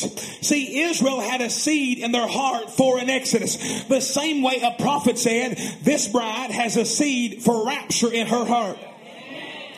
And Jesus spoke of this time and he said the seed fell upon stony ground, upon thorns and upon thistles. He said, but then some fell in good ground. Now, when you come down in Genesis 15 verse 14, the Bible says, also the nation whom they shall serve will I judge, and afterward shall they come out with great substance. Look at this word afflict. Amen. The, the, the nation is going to afflict them, but they're going to come out from under these afflictions with great substance. Amen. The word afflict means to be occupied. It means to be busied with. It means to oppress. It means to humble. It means to bow down. It means to be downcast. It means to be humiliated. It means to weaken oneself. So God, by a vision, told Israel, amen, from a long time ago that there's going to be an exodus. And he designated a time and exactly how long it would be. So the reason the devil was putting pressure upon them was because the devil knew he was working against a timeline. The devil knew that the minute Moses recognized the word that was being sent, when he recognized the commission that was being ministered to him, would be the very minute he would go stand, amen, at the burning bush and he would receive a faith to fulfill the commission. And the prophet said everything Moses lacked, amen, the burning bush had. Amen. Before he met the burning bush, he was a coward who ran at the threat of one Egyptian. But after he met the burning bush, he went home and saddled up a mule, put his wife and baby on the back of that mule, and a one man invasion went into Egypt. And they said, Moses, what are you doing? He said, We're taking over. He said, See, God was calling Moses to deliver his children by a word. Now, I want to say this Moses made the people ready. When Moses got into the mud pits of Egypt, remember, said like this He said, Moses made the people ready for the Exodus by the fulfillment of the vindicated promise. When Moses went into the mud pits of Egypt, he did not go in there and look at their circumstances. He did not prepare them by telling them how bad the wounds on their back was. He did not prepare them by telling them how many more whips that Pharaoh's taskmasters had made that day. But Moses went in there and he went all the way back to Father Abraham and grabbed the vision of deliverance and said, young people, elders, old people, whoever you are, if you're afflicted, if you're wounded, whatever you are, we are here under a vision. And the vision says you're going to sojourn here for 400 years, but afterwards you're going to come out with great substance. Now, when Pharaoh caught wind of what was happening, amen, Israel, Brother Tom, was already under pressure. They were depressed, they were suppressed, they were oppressed. Amen. Pharaoh had already put enough pressure on them, amen, that they were dreading the next day to get up. Am I preaching anybody? They were dreading the next day. They were facing hard times. Amen. But Moses come in there and he said, listen, we're leaving here. He said, we're leaving this mud pit. This is not your destination. This is not your final place. And Moses began to preach unto them, amen, the vindicated promise of the word. And as Moses preached that, amen, the seed of Exodus in their soul, Brother Jack began to receive, amen, the promise of God. Oh, God. Uh, well, I'm about to shout by myself. You just sit there and watch me. Amen. The seed in their soul was receiving the anointing blessed word that was quickening them for an exodus. And all of a sudden, amen, when Moses come in there, Moses was saying what God said. And God said, you're leaving here. When Moses wrote in there, he was saying, you're leaving here. Amen. But Israel was saying, how are we going to leave? How are things going to get better? How are things going to change? But by the time Israel left on the Exodus march, amen, the Spirit and the prophet and the bride were all saying the same thing. They were all saying, we're leaving here. Oh, church of the living God. Amen. God has sent a message in this generation and the message is not crying defeat and the message is not crying retreat and the message is not crying wowsy, wowsy, woo and poor pitiful me. But the message is saying, get ready. Some morning we're leaving here and God sent that God sent that message to a prophet, which was the seventh angel. And he began to say from 47 to 65, we're leaving here. We're leaving here. We're leaving here. Well, Brother, Brother Branham, it's getting worse, but we're leaving here. Brother Branham, I'm sick in my body. But the same God that can heal your body is the same God that can change your body. You know I'm telling you the truth. Amen. And before long, amen, the spirit and the prophet and then the bride begin to say, that's right, we're leaving here. That's right, some morning our body's going to be changed. I'll tell you why the devil hates this fivefold ministry is because what was being preached in one voice in the 40s and the 50s and the 60s has now come into the voice of many waters and around the world, the four corners of the earth, through the message hub that this church has, has so has so diligently put around the world. I say thank you for putting this message around the world like you have. Now there's a world bound bride who's saying the same thing. Come on, church. Amen. If we didn't have this message, China would be saying one thing, Africa would be saying another, America would be saying something, Canada would be saying something. But we've all come under the voice of healing, and the voice of healing is saying, I'm not just going to heal your body, I'm going to change your body. And when everybody begins to say the same thing, the devils begin to back up. When everybody begins to say the same thing, demons begin to lose their hold. Come on, church, I would be called that we would come in one mind, in one accord, under one spirit, with one vision. Let's start saying the same thing. The message is the truth. William Branham was a prophet. The Holy Ghost is here. Deliverance is here. Healing is here. Miracles are here.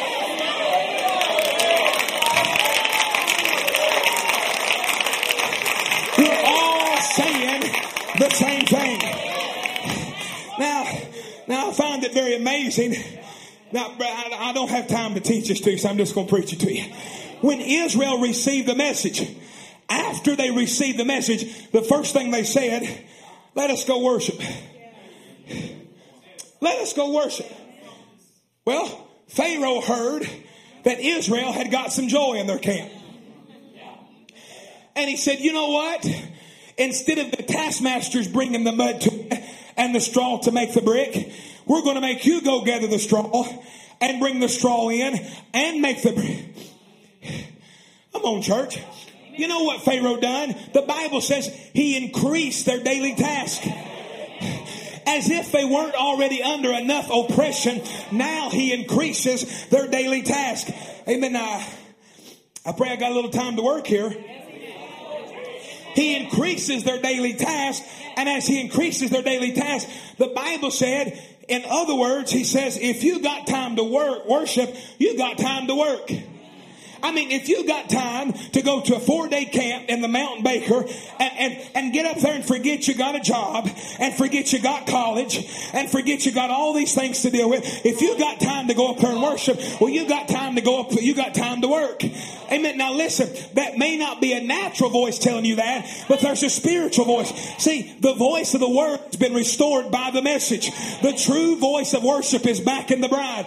And the voice of worship is saying, according to Revelation 5, 8 to 14, that the time has come for king lamb worship. But there's some denominational taskmaster spirits that are creeping around the message and they're trying to oppress the true worshipers that are worshiping under the opening of the word or the open book. See, because after the message is delivered, it's time to worship. Now, I'll just say it to you like this. Even in our church services, when the word has gone forth, people will sit there and they will underestimate the power of worship after after the word has gone forth. Remember said, listen, he said they raised up their hands in the early church after some godly man gave a message and they raised up their hands and they praised God and they loved the after effects.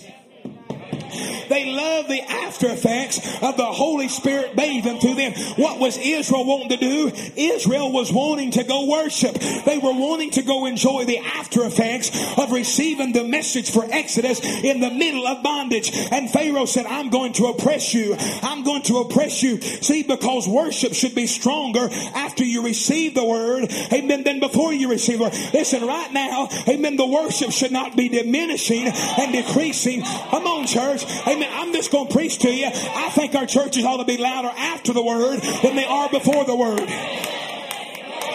Well, that was free of charge. I think our services ought to be louder after the word, in the middle of the word, than they were in the beginning of the service. Listen, if your services are on fire before the word and dead after the word, you got the picture backwards. But if your services are building an atmosphere, and when the atomic word of the hour drops in the atmosphere and begins to release rapture and faith and grace, that ought to ignite a worship. And the prophet said, when you leave the church, you should go worshiping him. He said, then let's go to church. Amen. To worship till you can expel all your guilt and all your shame and throw all the world and its gloom out of your spirit and let out of your heart and let Christ come in, which is God's satisfying portion.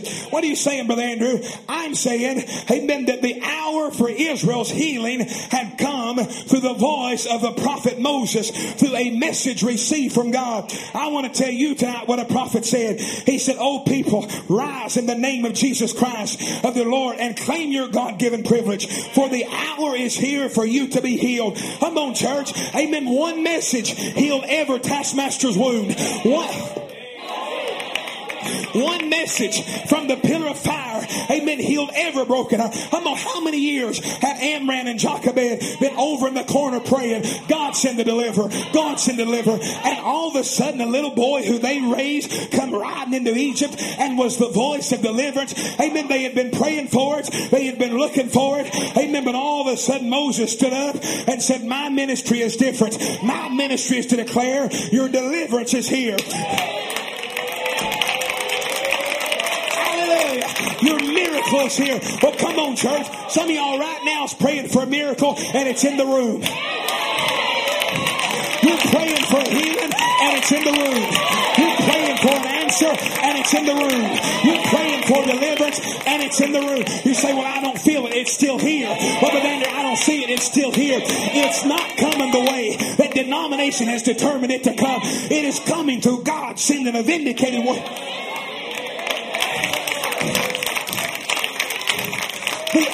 Is here for you to be healed. That's right, to glorify God. The hour is here for you to glorify God. Now, we might as well preach since we're here.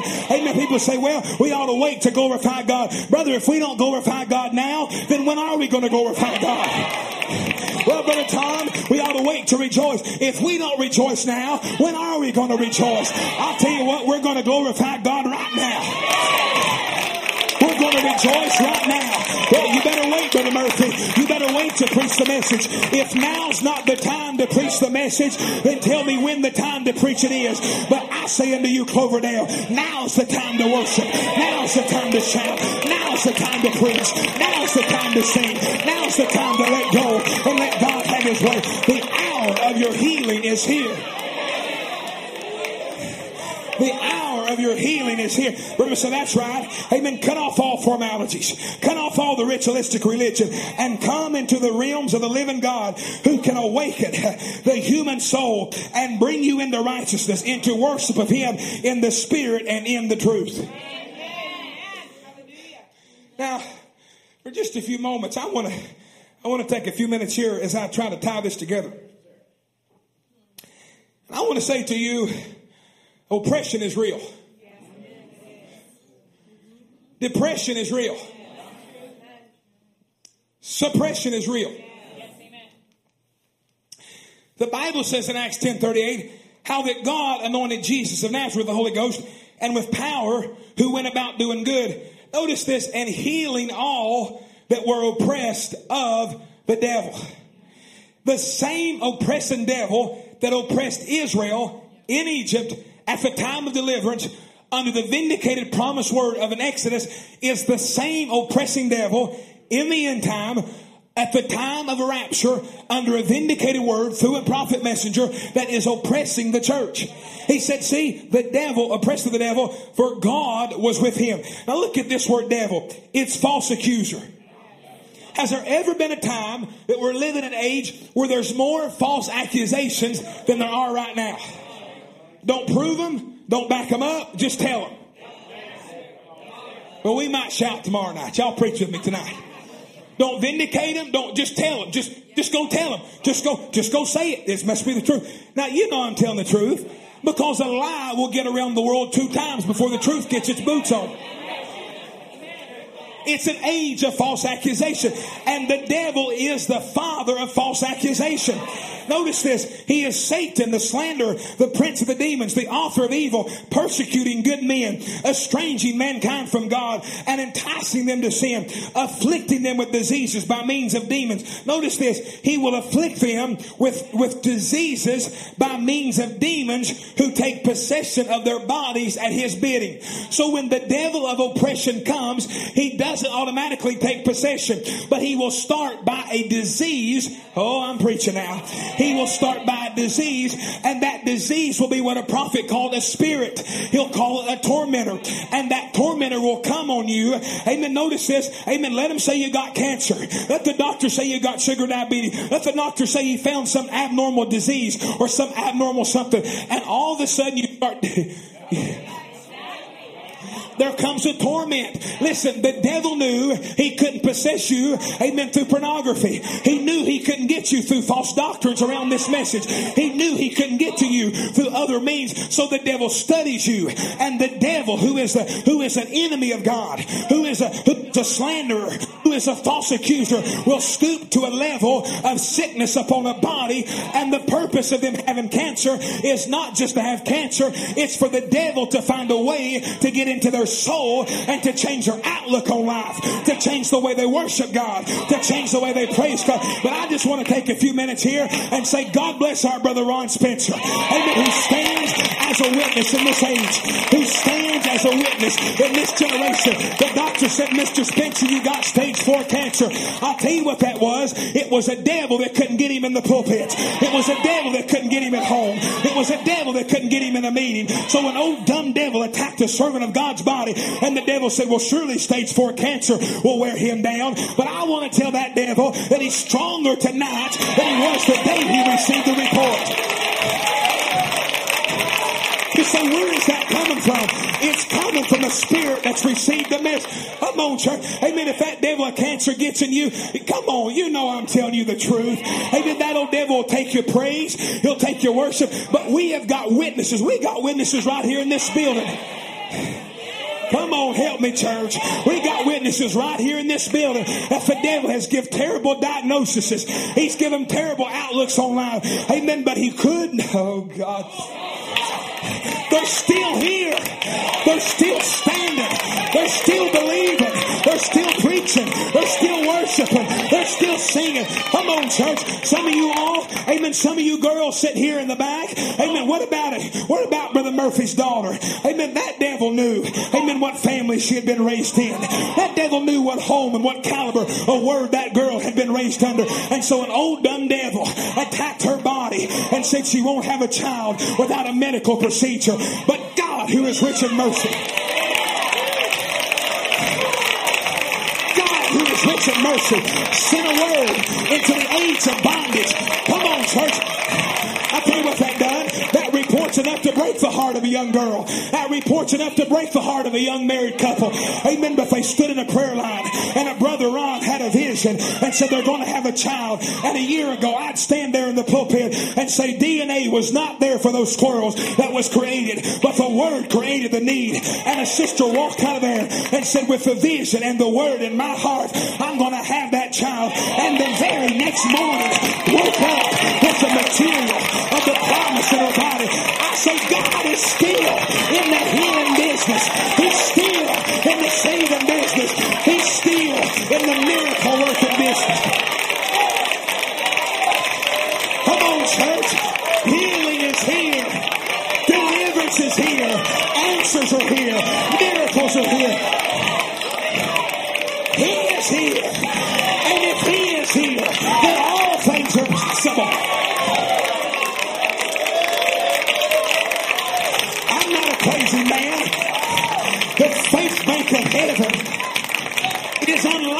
This building right now. Miracles are in the room.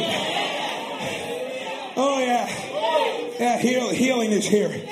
Now, now, I just got a preacher in closing. It's a spirit named a disease attacks a body that really don't want the body. It wants the soul. You realize Jesus suffered mental oppression.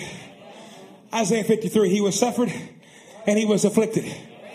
Now, can I take a few minutes here? I'm sorry. I had to preach a little bit to. Can I take a few minutes here? Herb said, suffered. He said, see, Jesus suffered with it. I've suffered with a mental oppression with this stomach condition for years. A prophet of God standing on platforms night after night after night, praying for people, healed people, delivered people. Mirror, stand in the prayer line and pray for five people, and every one of them get healed of stomach trouble and go out of the building and throw his guts up. Y'all hear me? Couldn't go home and eat what he wanted to. It was a spirit. He said, You know what I've suffered? I just suffered mental oppression. For seven years it comes all my life. He said, That's where I'm at now. 7 8. I was distressed. I cried. I begged and I pleaded. Now, what is he, what is he up against? He is battling the demon of oppression. Now, Brother Branham describes to us, amen, amen, he describes to us, amen, the appearance of the demon of oppression. In demonology, he says a demon of oppression seems to be more of a cloud form like a wave. He said, and it just makes a real funny sound when you're in that other dimension to see the spirit. Now see, the demon of oppression comes in and it begins to bind and it begins to halt. Question answer 64. Question 290. Brother Branham, I, I, I want to give this to you. Brother Branham, what shall we do? Something has settled over me that I cannot break through. Last fall I dreamed I was lost in white sand. It was getting dark. I couldn't find my way. This dream has stayed with me since last fall. Now I'm on, now I'm, now I am as one groping in darkness. My son Irvin and his wife were included in my dream. Now they are in, they are also in darkness. We are in desperation. I believe God will show you what is in our hearts right now. If we're wrong or sinning, please tell us we want to be right. Lady, that here is your trouble. You have let something happen to you that's made you nervous. You have, are you hearing me? You have let something happen to you that's made you nervous because being in white sands only represents purity and righteous. And you're just letting Satan put one over on you. Your dream proved there's nothing wrong. See, you're only nervous. Her only problem was she was nervous. Now watch. And by this, by your nervousness and by you doing this and by you thinking this, you're making the rest of your family nervous. Stop doing it. Claim your God-given right. Your dream proves by the interpretation that you are in white sand. Everything's all right. It's you yourself. You're nervous. Now watch how this happens. If you let one member of the family get nervous, it goes to the next member and the next member. And the first thing you're all fussing and going on. And one member of the family kind of gets upset about something. It upsets the other and the other and the other. And you know the first thing the whole family is upset. And he says, it is Satan. But come on, church. If a demon of nervousness and a demon of anxiety can come into a family through a mother who had a dream, who is groping in darkness, the prophet said, then if one member of the family rejoices, then the next member will rejoice. Don't you let that gloomy, unbelieving spirit get around you. You are Christians. You are born to the Spirit of God. Come on, church. You are the salt of the earth. Listen, you have God given rights. What does the spirit of oppression do? The spirit of oppression begins to break the whole body down. Now listen, there were people stood. I'm preaching to you young people. You're living in an age of oppression. There were people stood in Brother Branham's prayer lines and they had heart trouble. They had stomach trouble. They had, they had back trouble, kidney trouble, all kinds of trouble. And the prophet didn't trace it back into a gene or a bloodline. He said, no, it's a spirit of oppression. He said, all right, the thing of it is you're really trouble. You're suffering from a nervous breakdown. You're having some kind of mental scruples in your mind. It's oppression from Satan. This has been going on for some time. It's caused your body to get weak. Your heart is weak. You're in a very bad shape. By this, your whole family is about into a breakdown. Sir, you've been waiting for a word, haven't you? Oh, here comes the healing in the room. Sir, you've been waiting for a word. The brother says, yes. Do you accept my word? Yes, sir. Then in the name of Jesus Christ, I send you home to be well. That devil's done come out. Hallelujah. Are you believing?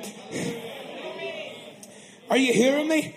What is that evil spirit doing? He's looking for somebody to believe his lie. A demon of oppression will begin to oppress and oppress and oppress, and he'll start telling you, I've got you.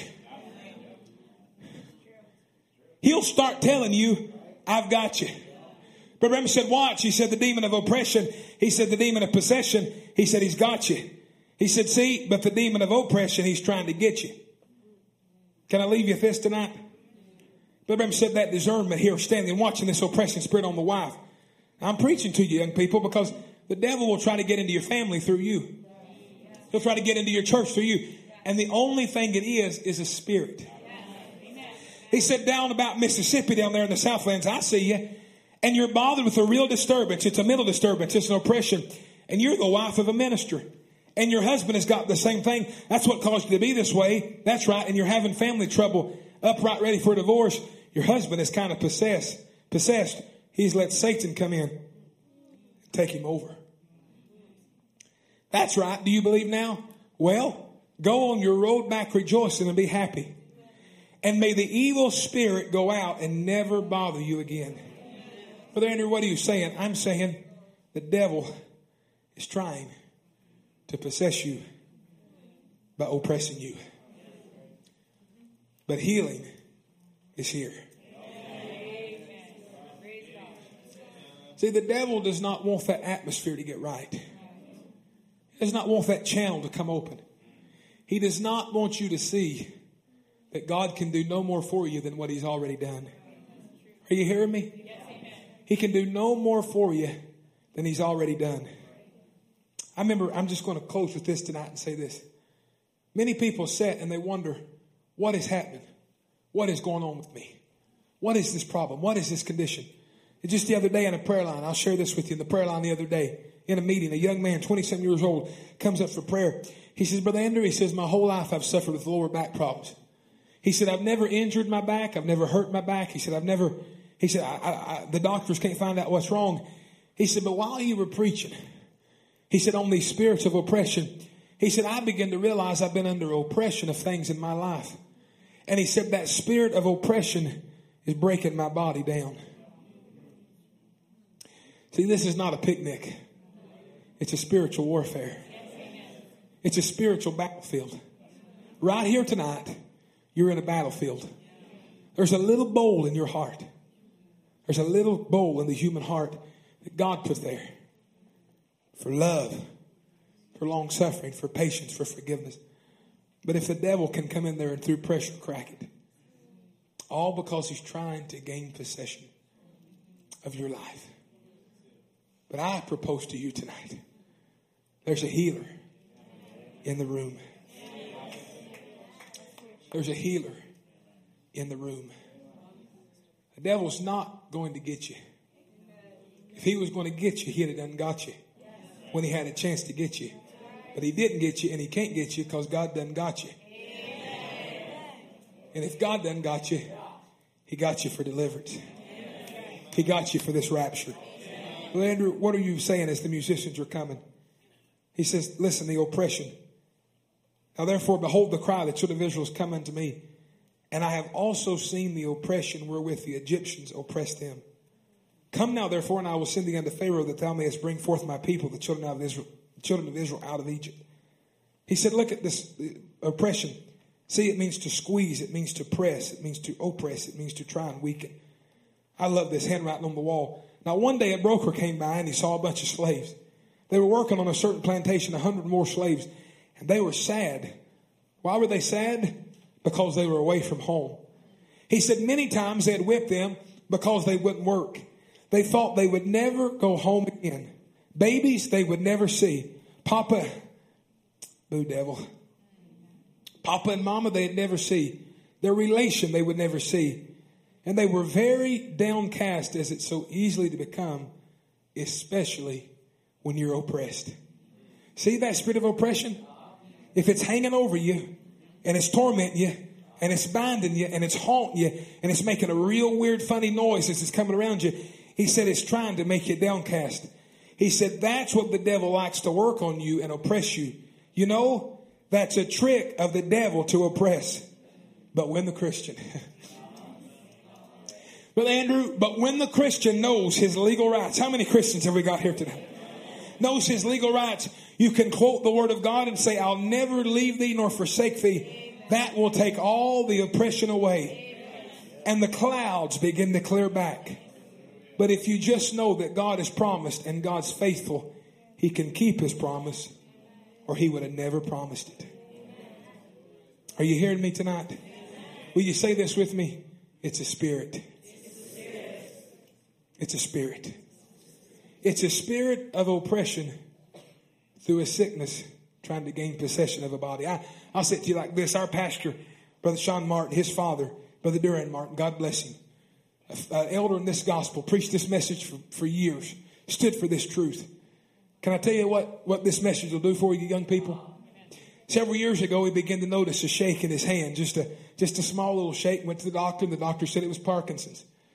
So Brother Sean hears the diagnosis. Brother Sean starts doing a study on Parkinson's through the message. Brother Branham calls it a slow killer. Brother, Brother Duran, bless his heart, his hand would just start shaking, just, just off, just out of control. But he never quit preaching. He never quit singing. Played the guitar like a, I mean, just a per- perfectionist guitarist. Played the guitar. He's up there playing, hand shaking. So they do a surgery on him to go in and put a machine in his heart his brain that'll stop the tremors from the Parkinson's. But before he had the surgery, we was having drive-in meetings during the COVID shutdown. And during that shutdown, Brother Duran took a Sunday morning for us in the, that drive-in meeting. And Brother Tom, they had to help him to the platform. They had to help him get up there. When he gets to the platform, he's standing there and his hand's shaking and he's just preaching away. And he's talking about the invincible power of the word coming into the body. And he says, see, God sent this message to you right there in his own body afflicted with a slow killer that's trying to oppress his spirit, oppress his body, take control of him. He said, and God sent this message to you. And he said, what Brother Branham says in spoken word, he said, when you really recognize the truth of the thing, he said, you're absolutely undefeatable in the promise of the word of God and I watched the Holy Ghost come down on a man suffering with Parkinson's and step out there and say, I feel like Caleb tonight. I feel like Caleb tonight. What are you saying? I'm saying that devil can't get you because God's done got your soul, young people. If there's a broken heart in there tonight, there's a God to heal it. No matter what you go through, your soul will testify God is here. Won't you stand to your feet with us tonight? I pray I hadn't preached you out on the first night.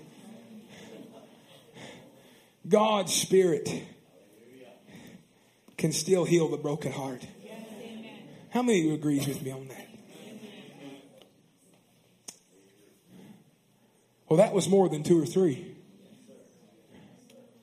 That was more than a few. I think I've seen about every hand in this building go up. God can heal a broken heart. How many wants the Lord to heal that heart tonight?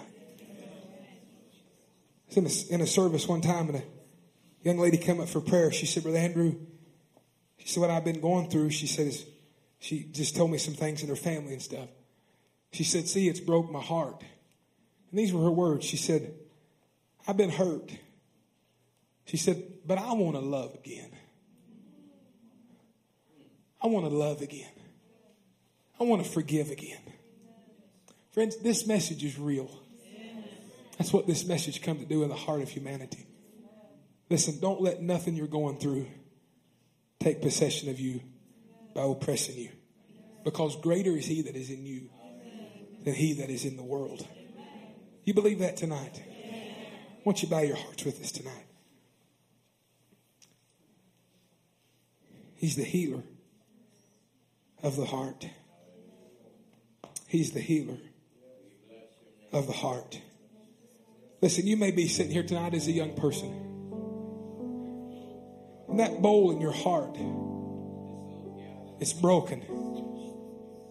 That little bowl in your heart that was placed there by Almighty God, a little golden bowl for there to be love and for there to be all of love in that bowl, that it's broken. Now, you know, in the natural, the engine in your car is what you could call the you could call the heart of your car. If that engine don't have oil in it, if that engine don't have the right oil amount in it, it won't function. It'll stall out. It'll break down. It won't it'll blow up. It'll it'll do all kinds of things. Just because it don't have oil. Friends, tonight, on the first night of this meeting, won't we pull into won't we pull into the auto garage of Almighty God tonight? As I spoke to you Wednesday night on that countdown, I find it very amazing that Brother Branham would preach the countdown and he would use the modes of transportation. He would use the modes of transportation and he would type humanity in the modes of transportation. And right here tonight is a group of young people. And I believe there's a golden bowl in every heart here tonight. I believe there's a little bowl in there. Now, maybe you've been through some wrecks in your young life. You've been through some letdowns or some hurts or some disappointments, some oppressions, some afflictions, some squeezes, whatever it be. And that little bowl got a crack in it. And maybe the oil's been leaking out. Maybe the oil's been leaking out. Maybe you can't believe like you used to. It's not that you're backslid. You just need some oil back in that bowl. Maybe you can't worship like you really want to. It's not that you're lost. You just need some oil back in that bowl. Maybe somebody done something to you in a friendship or a relationship. You can't fellowship with people like you should, and you can't love your brothers and sisters like you should. You're not lost. You're not serpent seed. You just need the Lord to put some oil in that bowl. But it's going to take a healing. On this first night, this altar is open. If anyone would like to come and just kneel down and say, Lord, I, I want this crack healed in this bowl. Maybe you didn't even know it was there, and God would send a word here tonight. God would send a word here tonight to show you that there's a bowl in your heart. It's got a crack in it. The oil's leaking out. Hallelujah. Different ones coming tonight. They're not coming to be seen. They're not coming to be heard. They're coming and asking God, Oh God, would you, would you refill this bowl in my heart? Would you heal this broken heart? Hallelujah. Hallelujah. Hallelujah. Heal this broken heart tonight. Maybe you're standing there in the back and you just want to slip your hands up to the Lord. And say, Lord, I may not be a camper. I just, just may be here as a counselor. I may be here as a, as a worker. But Lord, I need some oil in the engine tonight. I need some grace to keep persevering. Maybe you're here and you received a bad doctor's report. The doctors told you some bad news. But the Lord would send a word to you tonight to tell you that the devil will stoop to the level of sickness to take possession of your soul.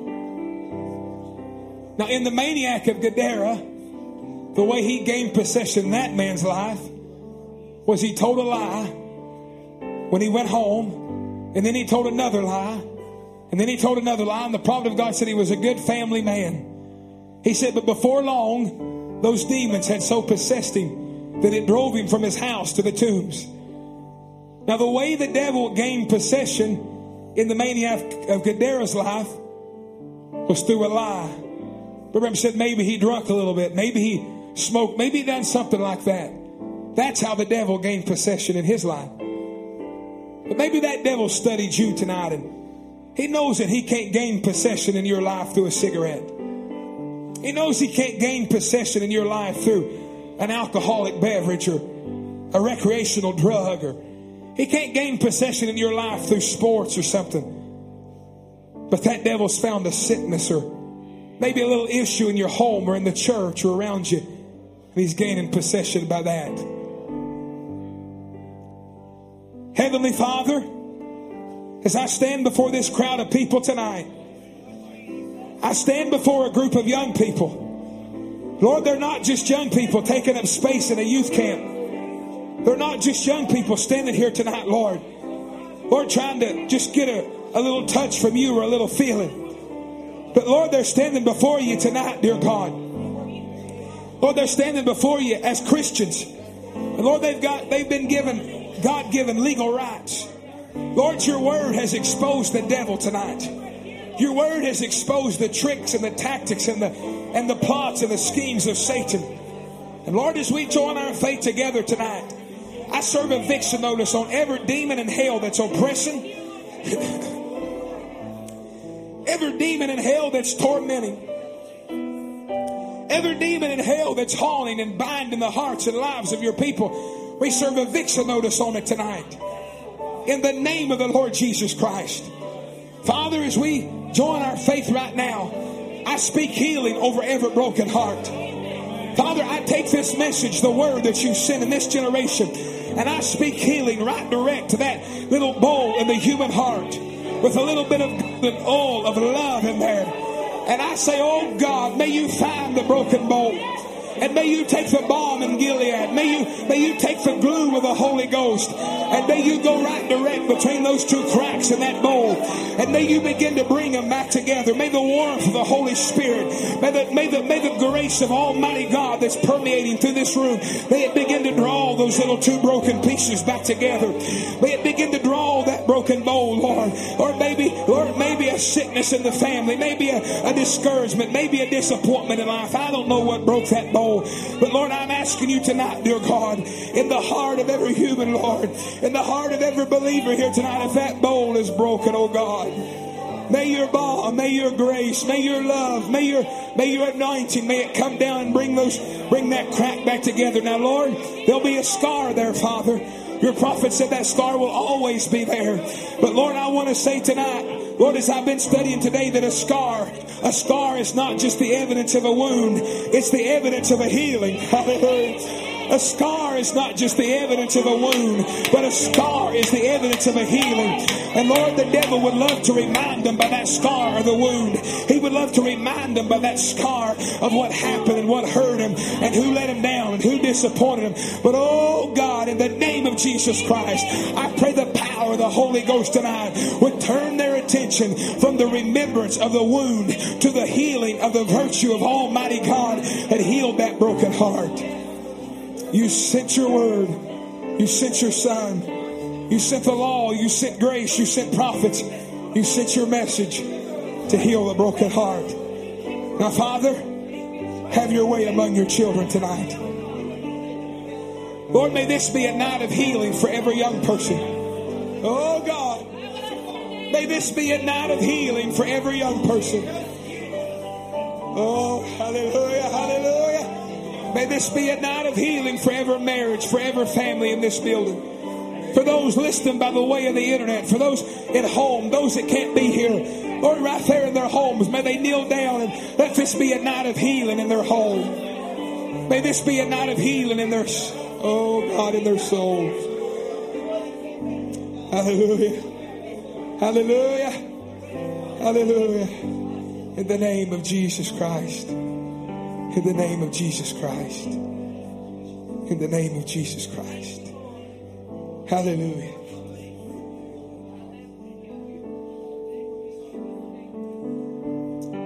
Hallelujah.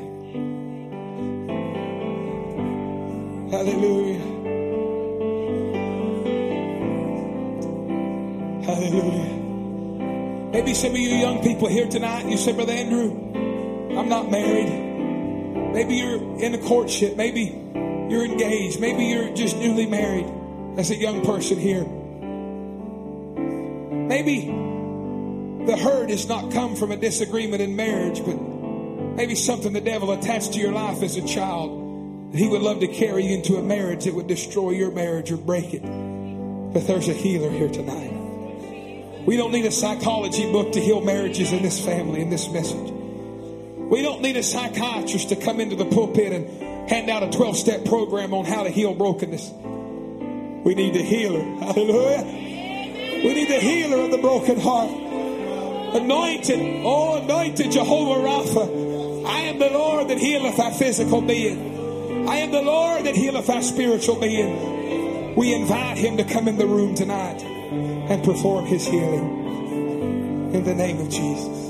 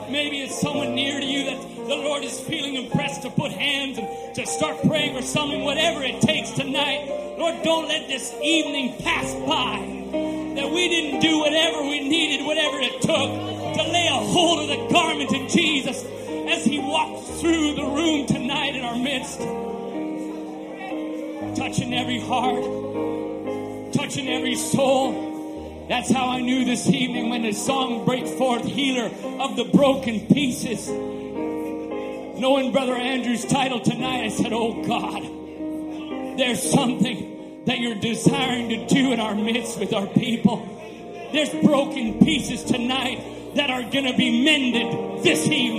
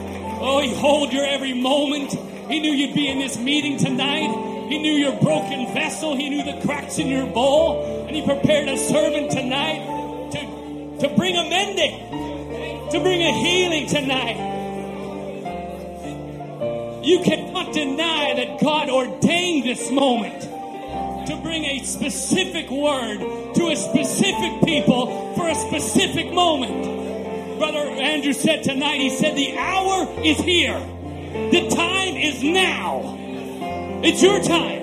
It's your moment. It's your healing. Oh, may we not miss it. We don't want to miss the moment as we spoke a little while back. This is the hour when your bowl can go amended supernatural super glue. A super God with a super word can mend us a bowl and bring a super healing. Hallelujah. I want to sing I speak the name of Jesus. An anthem song for the congregation. I speak the name of Jesus over you.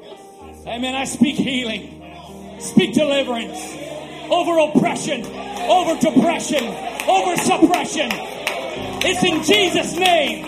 There's healing. It's by the word of this hour. There's healing. Amen. Let's sing that tonight to Him. Amen. Go ahead, Brother Ryan. I just want to speak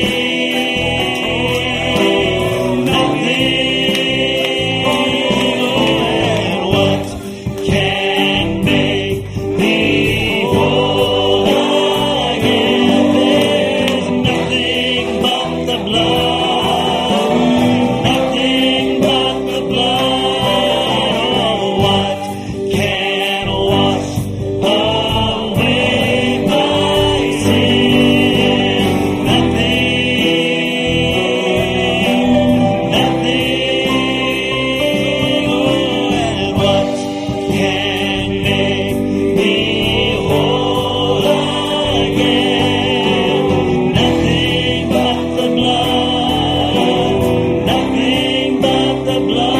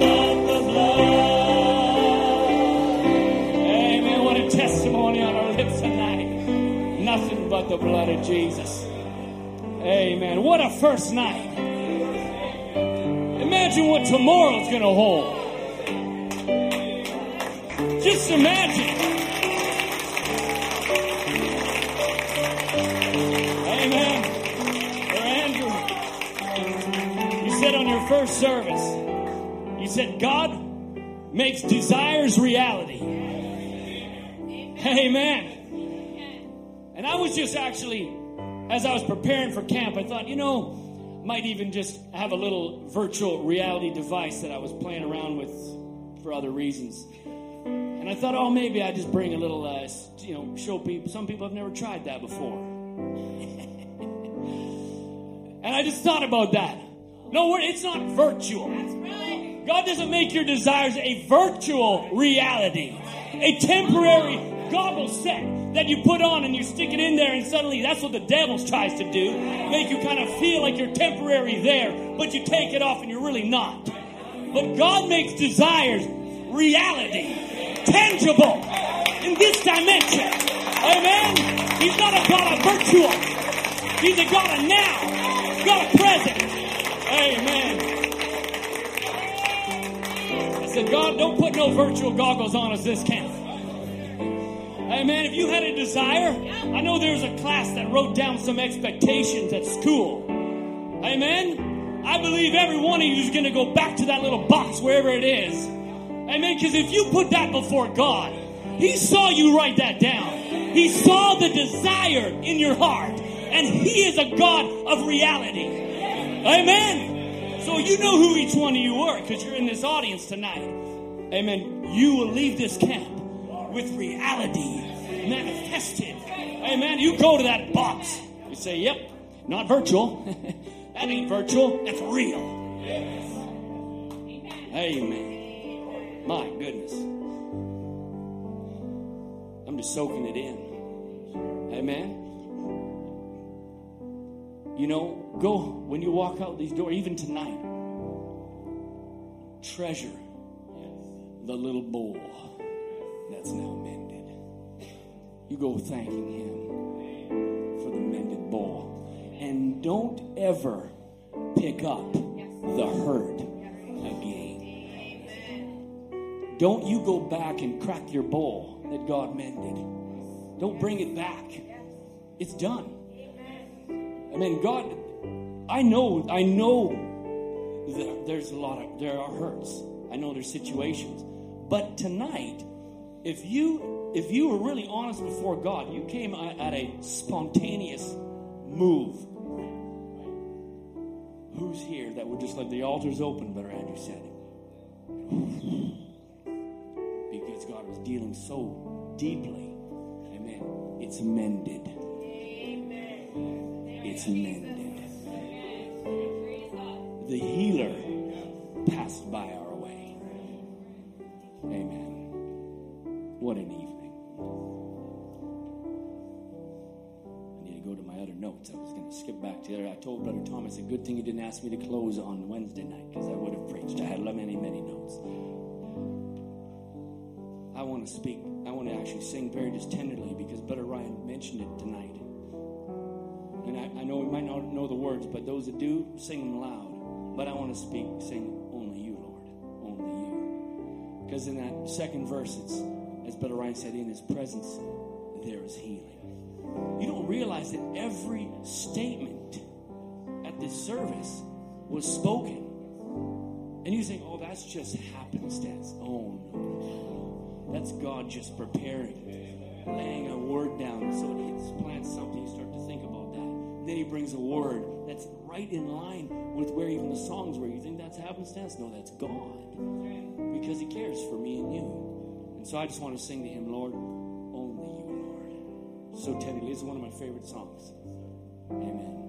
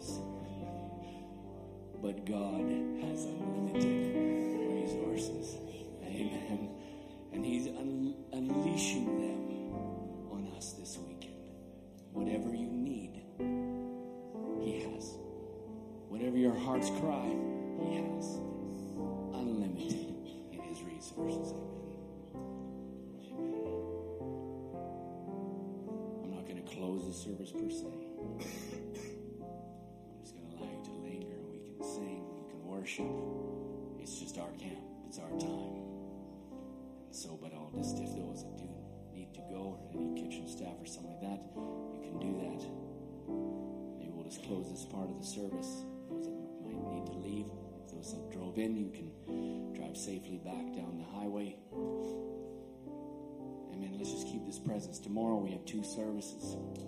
Tomorrow morning's a bit of a different service, maybe a little bit of a different format, maybe tomorrow when we come in. But he's a healer. And this weekend, this is the theme. He's here to heal, he's here to mend. Amen. Heavenly Father.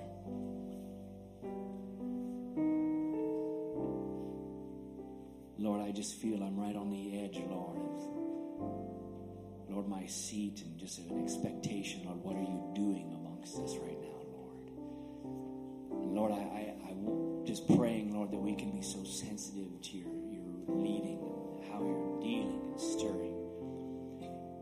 Lord, your prophet, Lord, he'd come at the end of a service, Lord, in a healing line, or when he, Lord, you would be discerning the hearts. And he just asked the people, Lord, just to be still. Just, just don't move. Because, Lord, you, you're a gentleman, he, Brother Branham said, Lord. And so, Lord, I, I pray tonight, I don't, we don't want to disturb you with what you're doing tonight, Lord. You're tenderly moving amongst the people, Lord. You're, you're reaching deep into the regions of hearts, Lord, areas that maybe have never been uncovered before. So, Lord, we don't want to disturb you tonight. We want to allow you to continue to touch and heal those areas, Lord. Maybe there's hurts that still need a little uncovering. Maybe there's mending, Lord, that still needs to be done. This is your atmosphere, that your presence is near us. And Lord, as we've sung the song, only you. Lord, would you be the fountain that, Lord, those that are here would run to, Lord? Not some thing of the world or some desire of the world that's just temporary, but Lord, there's an eternal one present that can heal the brokenhearted tonight, Lord, as we have heard. So, Lord, as we would just linger now in your presence, not closing the service, but Lord, just desiring that you would continue to move and to deal with the hearts here as we sit in your presence. That Shekinah glory that budded, Lord, brought life to Aaron's rod because it was in the presence of life. So, Lord, would each one here, Lord, if we would just linger in your presence, Lord, that life would start to spring forth, we pray. Bless Brother Andrew tonight as, Lord, he would go and rest for the services tomorrow and Sunday. Lord, we'll be pulling, Lord, knowing, Lord, with an assurance that you have a specific mind for us this weekend, Lord. We want to attain every aspect you have. So, Lord, continue with us this evening. Brood over your people. In Jesus Christ.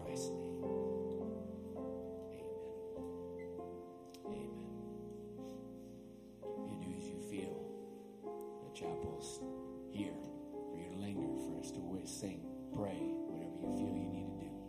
And may God bless you.